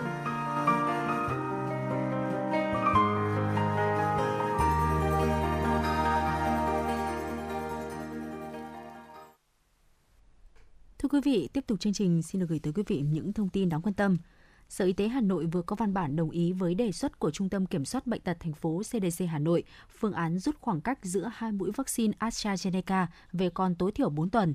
Đề xuất này cũng dựa trên hướng dẫn của Viện Vệ sinh Dịch tễ Trung ương trong văn bản gửi Sở Y tế các tỉnh, thành phố về việc triển khai chiến dịch tiêm vaccine COVID-19. Theo đó, đối với vaccine AstraZeneca, Viện Vệ sinh Dịch tễ Trung ương đề nghị triển khai tiêm trả hai mũi đề nghị triển khai tiêm trả mũi 2 sau mũi thứ nhất từ 4 tuần trở lên. Hà Nội đã được Bộ Y tế phân bố hơn 11,4 triệu liều vaccine theo số liệu từ Cổng Thông tin Tiêm chủng Quốc gia. Đến sáng ngày 14 tháng 11, Hà Nội đã tiêm được 11,04 triệu liều cho hơn 6,11 triệu người, trong đó 4,9 triệu người đã tiêm đủ hai mũi. Theo CDC Hà Nội, tỷ lệ tiêm vaccine COVID-19 mũi 1 cho người dân từ 18 tuổi trở lên đã đạt khoảng 93%, song chỉ mới gần 70% số này được tiêm đủ hai mũi. Đặc biệt với nhóm người trên 50 tuổi, tỷ lệ tiêm vaccine mũi 1 và mũi 2 lại thấp hơn các nhóm khác. Bà Trần Thị Nhị Hà, Giám đốc Sở Y tế Hà Nội cho biết, hiện còn khoảng 1 triệu người trên 50 tuổi đang chờ đến thời hạn được tiêm mũi 2 bắt đầu từ ngày 15 tháng 11. Trung tâm Y tế huyện Quốc Oai thông báo tất cả người dân khi có một trong các biểu hiện như sốt, ho, đau họng, khó thở, đau người, mệt mỏi, ớn lạnh, giảm hoặc là mất vị giác, khứu giác cần liên hệ ngay với trạm y tế xã thị trấn nơi lưu trú để được hướng dẫn làm xét nghiệm SARS-CoV-2 miễn phí nhằm phát hiện sớm nguy cơ mắc bệnh COVID-19. Trung tâm y tế huyện cũng khuyến cáo người dân không hoang mang, lo lắng, thế nhưng cũng không chủ quan lơ là, cần cảnh giác cao độ và thực hiện các biện pháp phòng dịch COVID-19 theo khuyến cáo 5K của Bộ Y tế. Người dân khi tiếp xúc với những trường hợp mắc COVID-19 cần liên hệ ngay với trạm y tế xã thị trấn nơi cư trú để được tư vấn hướng dẫn và lấy mẫu xét nghiệm miễn phí. Trước diễn biến phức tạp của dịch bệnh, thành phố Hà Nội yêu cầu hệ thống chính trị cấp cơ sở phải tuyên truyền vận động người về từ vùng dịch đi cách ly tập trung. Nếu cách ly tại nhà, phải kiểm tra cụ thể đến từng hộ gia đình, bảo đảm đủ điều kiện an toàn. Ngày 14 tháng 11, các cơ quan chức năng, chính quyền địa phương đã tăng cường biện pháp kiểm soát chặt chẽ đối với người về từ vùng dịch, tuyên truyền, vận động, xử lý khi có vi phạm xảy ra tại Ủy ban Nhân dân phường Đức Giang, quận Long Biên đã ban hành quyết định phong tỏa khu vực số 106A, C8, tổ dân phố 27 Đức Giang. Phó Chủ tịch Ủy ban Nhân dân phường Đức Giang Nguyễn Thị Thuần cho biết, Ủy ban Nhân dân phường tăng cường giả soát, quản lý chặt chẽ người đến và về từ địa phương khác, áp dụng các biện pháp phòng chống dịch theo hướng dẫn của Sở Y tế. Đồng thời, Ủy ban Nhân dân phường tiếp tục tuyên truyền, hướng dẫn người dân cài đặt và sử dụng ứng dụng phòng chống dịch, nghiêm chỉnh thực hiện việc quét mã QR khi ra vào cơ quan đơn vị, các địa điểm công cộng. Tương tự trên địa bàn phường Trương Định, quận Hai Bà Trưng, hiện nay có 11 trường hợp F0, 48 F1, 264 F2, 93 F3. Ủy ban dân phường cũng đã tổ chức cách ly tập trung cho 44 trường hợp, ra quyết định cách ly tại nhà đối với 344 trường hợp. Cùng với đó, các lực lượng chức năng cũng thường xuyên kiểm tra các cơ sở sản xuất kinh doanh được phép hoạt động, triển khai kế hoạch tiêm mũi thứ hai vaccine cho người dân. Tính đến ngày hôm qua 14 tháng 11, tỷ lệ tiêm mũi 1 cho người dân trên 18 tuổi trên địa bàn phường đã đạt 99,75%, mũi 2 đạt 81%. Đồng thời phường cũng duy trì hoạt động của các tổ Covid cộng đồng, Sở Chỉ huy phòng chống dịch ứng trực hàng ngày, bảo đảm kịp thời xử lý những tình huống phát sinh.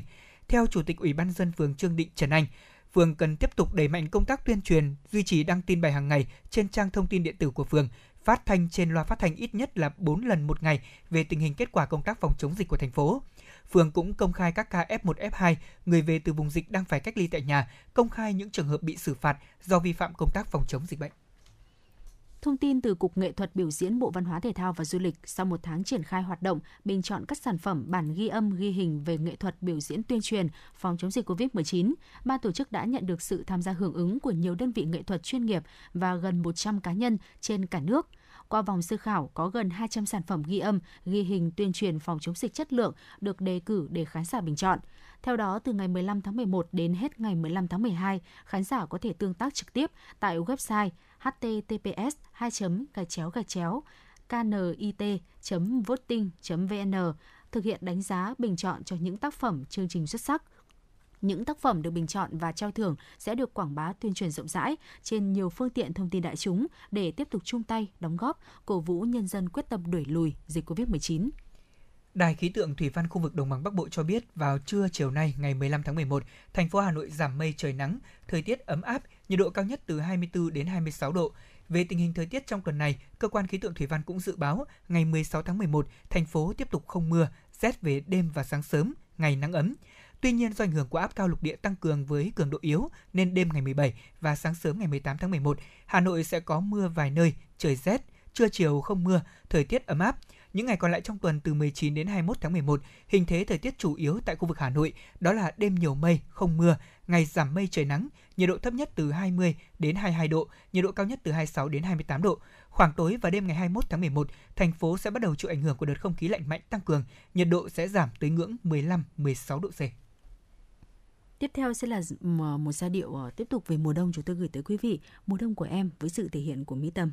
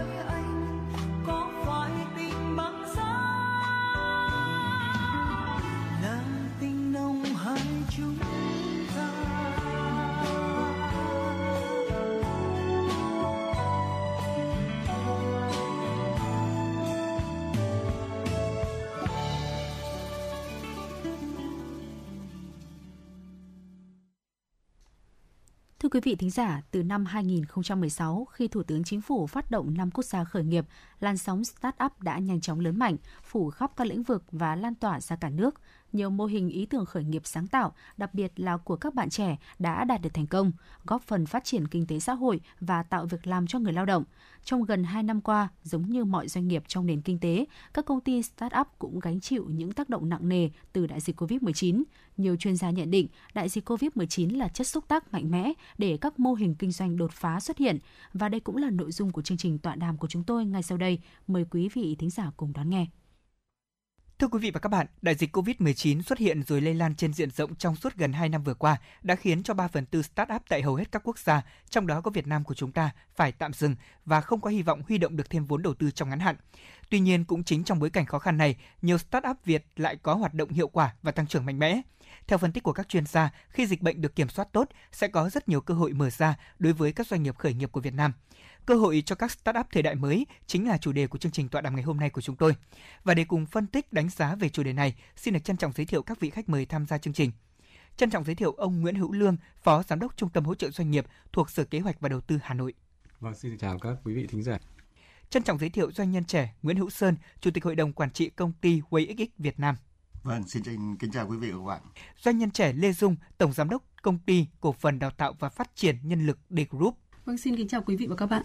Và doanh nhân trẻ Trần Văn Lê, người đã xây dựng công ty trách nhiệm hạn sản xuất cơ điện và thương mại Phương Linh, trở thành doanh nghiệp thuộc top đầu thị trường quạt công nghiệp Việt Nam. À, xin uh, kính chào quý vị khán giả nghe đài. Một lần nữa chúng tôi xin được cảm ơn các vị khách mời đã nhận lời mời tham gia chương trình hôm nay của Đài Phát thanh Truyền hình Hà Nội. Câu hỏi đầu tiên xin được dành cho doanh nhân Nguyễn Hữu Sơn ạ. Được biết là trong thời gian vừa qua, mặc dù trong bối cảnh dịch bệnh COVID-19, thế nhưng WayXX đã có nhiều giải pháp để có thể tiếp cận khách hàng và những sản phẩm của công ty đã đạt được nhiều người đón nhận. Ông có thể à, cho biết cụ thể hơn về những giải pháp mà doanh nghiệp đã và đang thực hiện là gì ạ? Vâng ạ. À, dịch Covid đã làm thay đổi cái môi trường kinh tế toàn cầu, trong đó có Việt Nam. Một số ngành hàng đã phải à, dừng hoạt động, một số khác thì phải thay đổi để thích nghi và phát triển trong điều kiện à, dịch bệnh Covid. Đối với WAVIC là một sản phẩm triệt tiêu bức ờ, cái cái sóng bức xạ điện tử phát ra từ các thiết bị điện tử, thiết bị phát sóng à, nên nhu cầu của thị trường trong giai đoạn này cũng có cái phần tăng thêm. À, tuy nhiên do hạn chế về việc tiếp xúc đi lại trong cái giai đoạn về dịch bệnh Covid nên chúng tôi đã phải thay đổi cái uh, uh, hoạt động trong của doanh nghiệp trong đó có cái hoạt động về quản lý và hoạt động phát triển thị trường uh, và cái uh, thay đổi cái môi trường làm việc từ về làm việc tập trung sang làm việc từ xa. Dạ vâng, xin được cảm ơn ông. Thưa ông Nguyễn Hữu Lương ạ, dịch bệnh đang ảnh hưởng lớn đến các doanh nghiệp, trong đó thì có startup của thủ đô Hà Nội. Vậy thành phố của chúng ta đã có những chính sách gì để hạn chế những tác động xấu, thậm chí biến khó khăn thành đòn bẩy để startup có thể tồn tại và phát triển ạ? Vâng, như chúng ta đã biết thì trong 2 năm vừa qua thì uh, Covid đã mang đến những tác động rất là nặng nề đến cho cả nền kinh tế xã hội nói chung của thành phố và trong đó đặc biệt là các doanh nghiệp, trong đó có các doanh nghiệp khởi nghiệp đổi mới sáng tạo. Thế đặc biệt là trong đợt dịch thứ tư ờ, từ tháng ờ, cuối tháng tư ờ, năm nay cho đến hiện nay. Thế thì trước những khó khăn như vậy thì thành phố cũng đang rất là quyết liệt để đẩy mạnh các cái giải pháp để có thể là hỗ trợ các doanh nghiệp và các doanh nghiệp khởi nghiệp đổi mới sáng tạo để từng bước vượt qua khó khăn để duy trì cái đà sản xuất kinh doanh của mình và từng bước phục hồi và để phát triển. Thế thì trong những tháng vừa rồi thì thành phố cũng đã rất là quyết tâm chỉ đạo để có thể là tiêm đủ các mũi vaccine theo quy định cho các doanh nghiệp và người lao động trong các doanh nghiệp. Thứ hai nữa là cũng ờ, đồng hành sát cánh cùng các doanh nghiệp để xây dựng các cái phương án sản xuất kinh doanh an toàn, đặc biệt trong các khu công nghiệp hay là trên ờ, tại các cái vùng địa phương mà có đợt vừa rồi đã xảy ra dịch bệnh nặng nề. Đồng thời là cũng cố gắng duy trì các cái điểm để có thể là tiêu thụ sản phẩm, các vấn đề liên quan đến lưu thông hàng hóa. Và cũng thành phố cũng đã đẩy mạnh cái ờ, việc tăng cường chất lượng giải quyết các thủ tục hành chính để đảm bảo cái giảm thiểu thời gian cũng như là cái công sức tối đa cho các doanh nghiệp trong thực hiện các thủ tục liên quan để có thể là tập trung vào việc sản xuất kinh doanh và đặc biệt là uh, trong những uh, thời gian gần đây trong những ngày gần đây thì khi mà tình hình dịch covid đã được kiểm soát rồi thì thành phố cũng đang chỉ đạo rất quyết liệt đẩy mạnh các chính sách hỗ trợ doanh nghiệp cụ thể và đã được xây dựng trước đó để có thể tập trung cùng với cả các doanh nghiệp để tiếp sức hỗ trợ cho các doanh nghiệp để có thể vượt qua được những cái khó khăn như thế này. Dạ vâng, xin cảm ơn những chia sẻ vừa rồi của ông Nguyễn Hữu Lương. Thưa CEO Lê Dung ạ, là doanh nghiệp hoạt động trong lĩnh vực đào tạo, bà có thể cho biết cụ thể hơn về vấn đề khó khăn này mà doanh nghiệp khởi nghiệp đang phải giải quyết ạ? À, Ờ, theo tôi thì không chỉ là doanh nghiệp khởi nghiệp mà trong giai đoạn hiện nay thì sẽ có rất nhiều các doanh nghiệp chúng ta đều sẽ gặp những cái khó khăn về bài toán nhân sự. Và trong đó thì có ba cái ờ, khó khăn chính mà tôi ờ, xin phép được điểm đến. Thứ nhất là khó khăn về mặt tuyển dụng. À, thì các anh chị đều thấy là ừ, trong cái quá trình uh, dịch covid diễn ra thậm chí là trong một cái giai đoạn rất là dài không chỉ một tháng hai tháng mà có thể là ba tháng à, tính đến thời điểm hiện nay chúng ta vừa mới hết giãn cách à, đặc biệt là Hà Nội và các các tỉnh thì uh, chúng ta sẽ thấy là có những cái sự dịch chuyển lao động rất là uh, rất là căng thẳng khi mà cái nhân về cái nhân khẩu học à, tức là từ vùng trung tâm cho đến à, về các cái vùng xa hơn. À, và điều này thì gây khó khăn về cái nguồn cung lao động và nguồn cung lao động sẽ bị giảm. Và bao gồm thì có cái cả lao động cao cấp lao động và các lao động phổ thông. Và đặc biệt là lao động cấp trung trở xuống. Thì các anh chị sẽ thấy là lao động phổ thông thì có cái mức lương trung bình là từ 7 đến 8 triệu một tháng. Thì với cái mức lương này thì nếu như trong trường hợp mà giãn cách và không có công việc và cũng không có thu nhập thì các uh, các nhân sự sẽ không đủ sẽ không đủ sống ở tại ờ, đô thị tại tại các thành phố lớn. Chính vì vậy thì họ sẽ có cái cơ chế là họ sẽ dịch chuyển ờ, về các vùng quê để đảm bảo cái an toàn về cái ờ, cái cái sinh sống của họ trong thời gian đó. À, thế còn những cái nhân sự cấp trung trở lên thì có thể cái mức thu nhập của họ cao hơn. Họ có thể đảm bảo tức là có thể một vài chục triệu họ có thể duy trì cuộc sống cũng như là họ có thể có những cái khoản tích lũy để dành.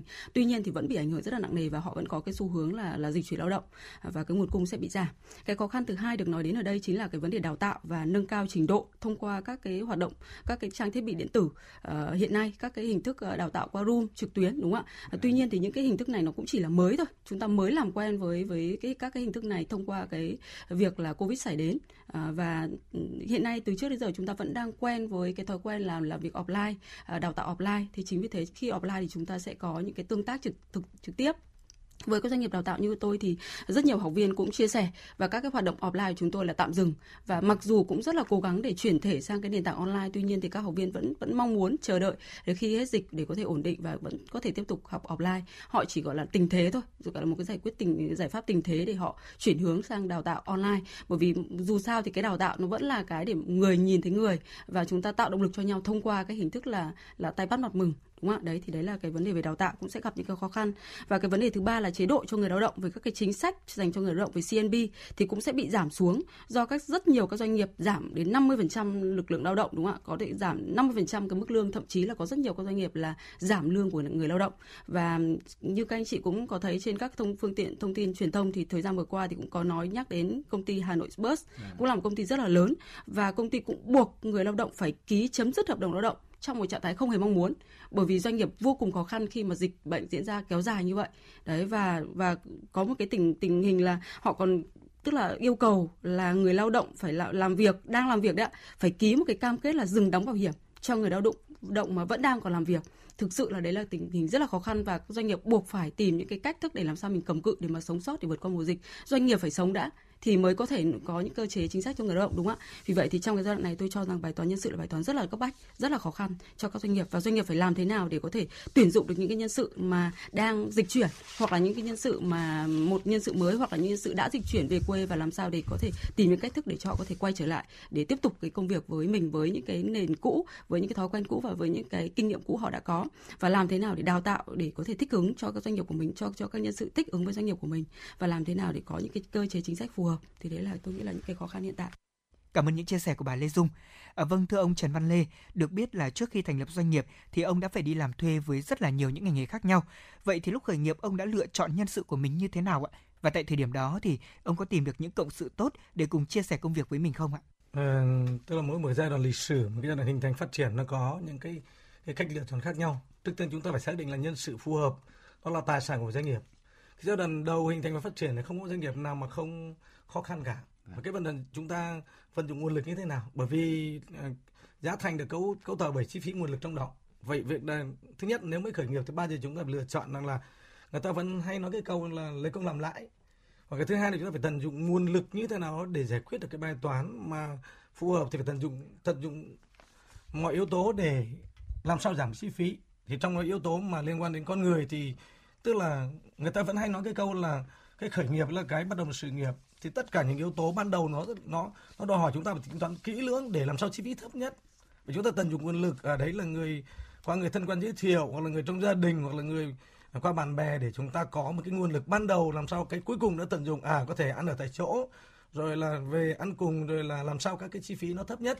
Cái cuối cùng nữa là làm sao để mà doanh nghiệp sống và tồn tại được. Thì dù có hoàn cảnh trong hiện tại hoặc trong trong quá khứ là nó cũng phải làm sao đó để mà um, tính toán và một phép tính, nói gì thì nói là chúng ta vẫn nói là trong nguy có cơ. Chúng ta phải tận dụng các cái nguồn lực, ở đấy là nguồn lực. Trước tiên là chúng ta vừa làm thầy, vừa làm thợ. Nói đơn giản như tần mà lên ngày xưa cũng vậy thôi. Vừa đánh rỉ, vừa tháo thay bi bảo dưỡng và đồng thời có thể tận dụng người nhà rồi là tất cả những đó để làm sao cái thông cảm, chia sẻ và những cái quan trọng nhất vẫn đảm bảo đời sống cơ bản của họ. Và cái cuối cùng là người ta lao động nhưng người ta vẫn hạnh phúc. Mình động viên họ, mình dìu dắt họ và giúp đỡ cho họ. Nhìn thấy cái hoàn cảnh lịch sử hiện tại là chúng ta phải là như vậy. Chúng ta là nhà của nhau rồi, còn khi nào mà nó và lớn hơn nữa là chúng ta sẽ chia sẻ cái miếng bánh đấy cho họ. Thì trước mặt như vậy tôi nghĩ là cái sự thông cảm, chia sẻ của người lao động, và dù là người thân, người quen, hoặc là là một người nào được tuyển dụng như vậy thì đấy là một yếu tố mà chúng ta có thể nói là phát triển bền vững. Thì như vậy nếu mà chi phí thấp, rồi mọi cái thấp thì chúng ta mới có lãi được. Mà chúng ta có lãi được thì chúng ta trang trải được. Nếu như tất cả những cái nguồn lực như giai đoạn covid hiện nay thì tôi nghĩ là bài học lịch sử của những ban ban đầu cũng là cực kỳ quan trọng. Đối với người sử dụng lao động với người lao động, nó sẽ là một cái mối kết nối thân tình, hoặc là một cái cùng một bản giao hưởng với nhau để tìm ra một cái chân lý là chúng ta cùng cộng sinh cùng phát triển tôi nghĩ nó là một cái giải pháp đó. Dạ vâng, xin được cảm ơn ông. Thưa quý vị, một trong những giải pháp mà doanh nghiệp khởi nghiệp hay áp dụng đó là tận dụng nguồn lực sẵn có, tức là họ thường ưu tiên tuyển dụng hoặc là chọn cách hợp tác với bạn bè và người thân của mình. Vậy thưa bà Lê Dung ạ, bà có thể cho biết giải pháp này có lợi ích ra sao và phát sinh những vấn đề gì đối với hoạt động của doanh nghiệp ạ? Ừ, tôi cũng rất đồng tình với ờ, quan điểm của anh Lê, tức là chúng ta cũng sẽ phải tận dụng nguồn lực, chúng ta tận dụng những cái nguồn lực sẵn có để trong cái quá trình tuyển dụng nhân sự. Tuy nhiên thì nó cũng sẽ có những tính hai mặt, nó sẽ có hai cái hai mặt của một vấn đề. À, về mặt lợi ích thì tôi cho rằng là nó sẽ tiết kiệm được chi phí để vì là đã hiểu được ứng viên từ trước. À, có thể là người nhà người thân như bản thân tôi khi mới khởi nghiệp thì tôi cũng tận dụng là à, như mẹ tôi thì lo cho tôi về mặt à, tiệc trà này khi mà tôi tổ chức lớp học đấy. Em tôi cũng có thể quán xuyến cho tôi về các cái khâu về hậu kỳ. Còn à, chị họ của tôi thì cũng phụ trách về hành chính à, hay là chú của tôi thì là lái xe. Tức là tôi cũng tận dụng cái nguồn lực đó. Tuy nhiên thì vấn đề ở đây là nếu như cái cơ chế minh bạch cơ chế cơ chế mà chúng ta không minh bạch không rõ ràng đấy cái văn hóa doanh, doanh nghiệp của chúng ta không mạnh và các cái thói quen của chúng ta. Thế nhưng mà vấn đề ở đây là nếu như chúng ta ừm, cứ tức là không rõ ràng như vậy sẽ gây sẽ gây ra những cái hậu quả lâu dài. Và do cái tính cảm tính trong giao tiếp và điều hành công việc thì cái này thường sẽ sẽ rất là ờ, dễ gặp của người Việt Nam đúng không ạ? Vậy và có sự cả nể sự linh hoạt và sự uh, châm trước thì uh, nó sẽ ảnh hưởng đến cái cái cấu trúc nó có thể làm phá vỡ cái cấu trúc hệ thống quản trị về mặt dài hạn tức là lợi bất cập hại thì chính vì vậy nên là nếu như chúng ta có thể là uh, có một cái nền tảng văn hóa tốt và một cái luật chơi chính sách rõ ràng minh bạch thì tôi cho rằng là cái việc tận dụng cái nguồn lực này cũng rất là tốt vì nó tiết kiệm được khá nhiều chi phí đúng không ạ? Nó tốt tiết kiệm về chi phí và chúng ta cũng đã hiểu được ứng viên. Ví dụ như chị họ của tôi là học về về văn thư lưu trữ ra chị có cái- những cái khả năng về mặt hành chính văn bản thì tôi cũng tận dụng. Nhưng tức là trước khi tận dụng thì các bạn hãy nên hãy nên là chúng ta có những cơ chế rõ ràng. Và đặc biệt là khi chị là chị mà chị thì chị lại nhỏ tuổi hơn mình nên là cái cách xưng hô mình cũng lại phải rất là rõ ràng. À, đấy với cái chị ơi chị ơi thì các bạn cứ hình dung là xếp một cái chị ơi thì cái nghe có vẻ khó mà nó cũng sẽ bị khó khăn trong cái quá trình các bạn uh, quản trị cái những cái thành viên khác trong công ty ờ, khi mà người nhà tham gia cùng trong cái hoạt động doanh nghiệp. Dạ vâng, hiện nay thì đang có một thực tế đó là sự xuất hiện của các chương trình huy động vốn cũng như áp lực tài chính do Covid-19 gây ra đã vô tình nâng tầm yếu tố dòng tiền, dẫn đến việc nhiều doanh nghiệp lơ là chuyện xây dựng đội ngũ của mình. Điều này thì sẽ ảnh hưởng như thế nào đến sự phát triển bền vững của doanh nghiệp, thưa ông Trần Văn Lê ạ? Ờ, ở đây thì tôi vẫn nhấn mạnh là gì ạ? chúng ta có nếu như đào tạo mà không không không không đạt được yêu cầu chúng ta phải sa thải những cái chuyện sa thải ở đây nó không quá nặng nề nhưng là chúng ta chưa tìm được sự phù hợp mà thôi còn vấn đề để giữ người thì ở đến giai đoạn đối với doanh nghiệp khởi nghiệp, tôi vẫn vẫn tôn chỉ là gì? Trước tất các bạn khởi nghiệp là bạn chuẩn bị cho mình một hành trang, có thể là vừa làm thầy, vừa làm thợ. Cái thầy ở đây là cái thầy để người ta nói gương theo, cái thầy để thầy để người ta học. Và cái thầy có thể là thả ra, chúng ta có thể làm được thì chúng ta mới chủ động được. Vậy cho nên trong cái quan điểm là điều bạn đam mê nhất, điều bạn giỏi nhất và giá trị gia tăng tốt nhất. Kèm theo ở đây là gì? Nếu chúng ta là một tấm gương, chúng ta một người dẫn hành trình đấy, một cách tốt đẹp thì tất cả người đi theo chúng ta là họ cảm thấy đây là một nguồn tin cậy một người chủ tên cậy một người có thể nói rằng là có thể mang lại một cái tương lai tươi sáng được. Còn lúc này khó khăn là chung cùng chung mà là phát triển là cùng hưởng. Thì tôi nghĩ là cái người lao động họ thấu được, họ hiểu được và họ cảm thấy à đây là một sự phù hợp. Thì tôi tin chắc là đấy là sự đồng hành tốt nhất và bền vững nhất. Dạ vâng thưa quý vị, trong bối cảnh thị trường tuyển dụng cạnh tranh khốc liệt như hiện nay thì việc à, chiêu mộ được nhân tài là một thách thức đối với các doanh nghiệp khởi nghiệp. Mỗi công ty đều phải xây dựng cho mình một chiến lược tuyển dụng hoàn chỉnh để có thể giải quyết được bài toán khó trong tuyển dụng nhân sự trước mắt của mình. Bên cạnh đó thì các chính sách hỗ trợ cũng là điều mà các doanh nghiệp khởi nghiệp vô cùng quan tâm. Vậy thưa ông Nguyễn Hữu Sơn là một doanh nghiệp hoạt động chủ yếu tại Hà Nội thì ông có kỳ vọng gì vào chính sách hỗ trợ các start-up của thành phố ạ? Ờ, vâng, tôi thấy à, Hà Nội là một uh, nơi có nhiều những cái yếu tố thuận lợi để mà tăng trưởng và phát triển cả về số số lượng lẫn chất lượng cho các doanh nghiệp khởi nghiệp tại Hà Nội. Dạ. Bởi vì Hà Nội thì là nơi tập trung nhiều các trường đại học, nhiều các cái uh, cơ sở nghiên cứu khoa học. Đấy, và thế thì uh, bằng cái sự mà quyết tâm của các cấp chính quyền thành phố thì à, tôi hy vọng là cái nguồn lực ở các doanh nghiệp ờ, startup ở thủ đô sẽ có thêm cái cơ hội để mà ờ, đạt cái tỷ lệ thành công cao hơn nữa. Vâng thưa ông Nguyễn Hữu Lương ạ, ông có thể trao đổi thêm về các chính sách hỗ trợ của thành phố đối với các start-up đang được triển khai là gì ạ? Vâng, có thể nói là trước cái yêu cầu để thúc đẩy hỗ trợ phát triển ờ, các doanh nghiệp khởi nghiệp đổi mới sáng tạo của thủ đô ấy, thì trong thời gian vừa qua thì thành phố đã rất quan tâm và cụ thể là đã thành phố đã nghiên cứu và ban hành à, quyết định đề án à, 4889 về hỗ trợ sinh thái khởi nghiệp đổi mới sáng tạo của thành phố trong giai đoạn 2019-2025. Thế trong đề án này thì à, đề án cũng đã tập trung vào các cái nhóm hỗ trợ rất là cụ thể cho các doanh nghiệp khởi nghiệp đổi mới sáng tạo như là hỗ trợ về công về chi phí tham gia ươm tạo tại các vườn ươm này, hỗ trợ về công tác truyền thông để đẩy mạnh khởi nghiệp đổi mới sáng tạo, ờ, hỗ trợ về đặc biệt là hỗ trợ về đào tạo bồi dưỡng nguồn nhân lực cho các doanh nghiệp khởi nghiệp đổi mới sáng tạo và đội ngũ huấn luyện viên cố vấn khởi nghiệp đổi mới sáng tạo hay là các hỗ trợ liên quan đến chuyển giao công nghệ à, xúc tiến thương mại mở rộng thị trường. Đấy rất là nhiều và thành phố cũng đã có hẳn nội dung là sẽ thành hình thành một trung tâm đổi mới sáng tạo và khởi nghiệp thành phố Hà Nội. Là một cái thực thể có thể là trung tâm để à, thu hút hội tụ và lan tỏa các nguồn lực các à, tổ chức để à, hỗ trợ cho cái hệ sinh thái khởi nghiệp đổi mới sáng tạo của thủ đô thế thì ờ, từ kể từ khi đề án được ban hành ý, thì ờ, thành phố đã giao nhiệm vụ cho các sở liên quan trong đó đặc biệt là sở kế hoạch và đầu tư chúng tôi và hay là như sở khoa học công nghệ hay quỹ đầu tư phát triển thành phố để có thể tập trung triển khai các nội dung hỗ trợ cụ thể thì cho đến nay thì mặc dù là tình hình khó khăn do covid nhưng tuy nhiên cũng nhiều các nội dung hỗ trợ của đề án 4889 đã được triển khai và đi vào thực tế và đang có những tác dụng rất là tích cực đối với cả cộng đồng hệ sinh thái nông nghiệp đổi mới sáng tạo của thành phố. Vâng, với WayXX thì những khó khăn nào mà doanh nghiệp mong muốn được tháo gỡ trong tình hình hiện nay, thưa ông Nguyễn Hữu Sơn? Ờ, WayXX ờ, đã có mặt ờ, tại Việt Nam được 3 năm rồi. Thì về cơ bản thì chúng tôi cũng đã ổn định trong cái vấn đề hoạt động của doanh nghiệp. Thế các cái chính sách của thủ đô cũng như chính sách của ờ, chính phủ thì uh, chúng tôi đều đáp ứng đầy đủ và tới nay thì về cơ chế chính sách cũng không còn gặp nhiều khó khăn. Tuy nhiên với cái ngành sản phẩm đặc thù thì chúng tôi cũng mong muốn rằng là Ờ, sẽ được hợp tác nhiều hơn với các cấp chính quyền, các ờ, sở ban ngành để chúng ta có nhiều cái chương trình hành động giúp người dân hiểu rõ hơn về cái tác hại của trước môi trường bức xạ điện tử nó ngày càng lớn giúp cho cái sản phẩm mới có cái cái cái khái niệm mới trên thị trường này dễ dàng tiếp cận được nhiều hơn.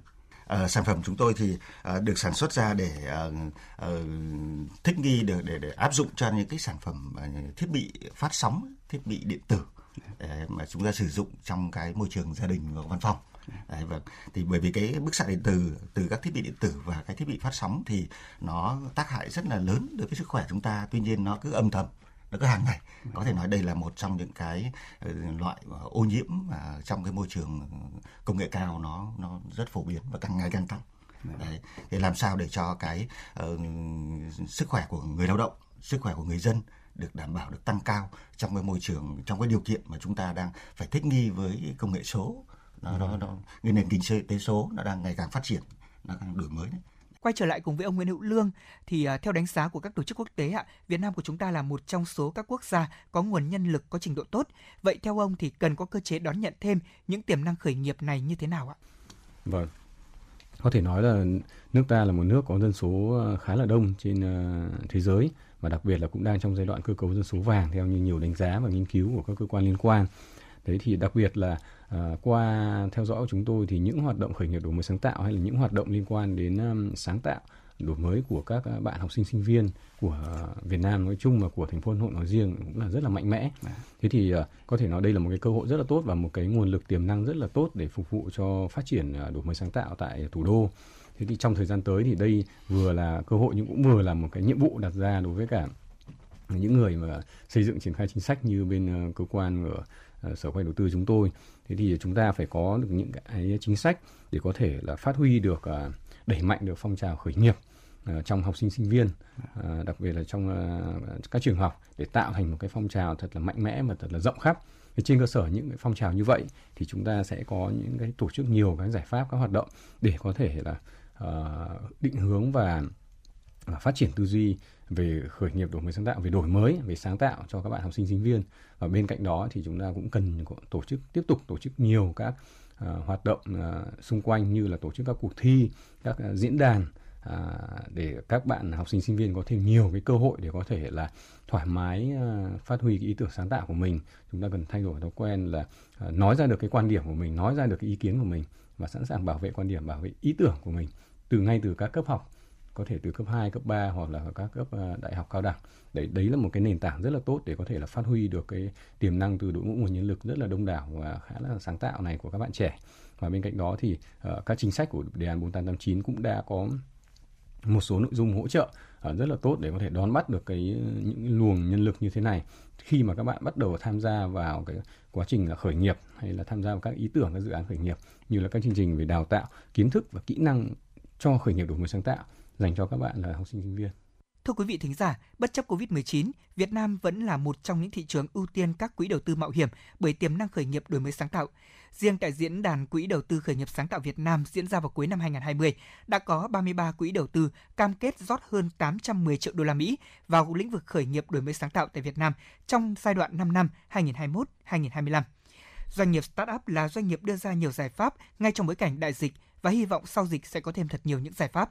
Chẳng hạn như là lĩnh vực giáo dục y tế, những ý tưởng của startup Việt dường như đã đi trước một bước. Đây cũng chính là cơ hội để có thể lan tỏa những ý tưởng đó. Thế nhưng để làm được điều đó thì cần sự chung tay của rất nhiều các bộ, ban ngành để mở đường cho những ý tưởng mới. Và thành công chỉ đến với những ai dám nghĩ, dám làm và biết chọn cho mình hướng đi phù hợp nhất. Một lần nữa chúng tôi xin được cảm ơn các vị khách mời đã tham dự chương trình ngày hôm nay. Cảm ơn quý vị và các bạn đã đồng hành cùng với chúng tôi trong chương trình tọa đàm. Kính chào tạm biệt và hẹn gặp lại trong các số tiếp theo. Quý vị vừa lắng nghe nội dung tọa đàm cơ hội cho các start-up thời đại mới được phóng viên chương trình thực hiện. Tới đây thì thời lượng của chuyển động Hà Nội trưa xin phép được khép lại. Quý vị và các bạn hãy ghi nhớ số điện thoại nóng của FM96 Đài Phát thanh Truyền hình Hà Nội là 024 3773 6688 và kênh tương tác qua fanpage trực tiếp của chương trình Chuyển động Hà Nội FM96. Hãy tương tác với chúng tôi để có thể chia sẻ những vấn đề quý vị và các bạn đang quan tâm, những điều cần chia sẻ và cả những mong muốn được tặng đi một à, món quà âm nhạc dành cho người thân và bạn bè của mình. Chương trình hôm nay sẽ được kết thúc tại đây. Chịu trách nhiệm nội dung Phó Tổng biên tập Nguyễn Tiến Dũng, tổ chức sản xuất Xuân Luyến, biên tập Ngọc Ánh, MC Phương Nga Lê Thông, thư ký Kim Anh cùng kỹ thuật viên Duy Anh thực hiện. Xin chào tạm biệt quý vị và các bạn.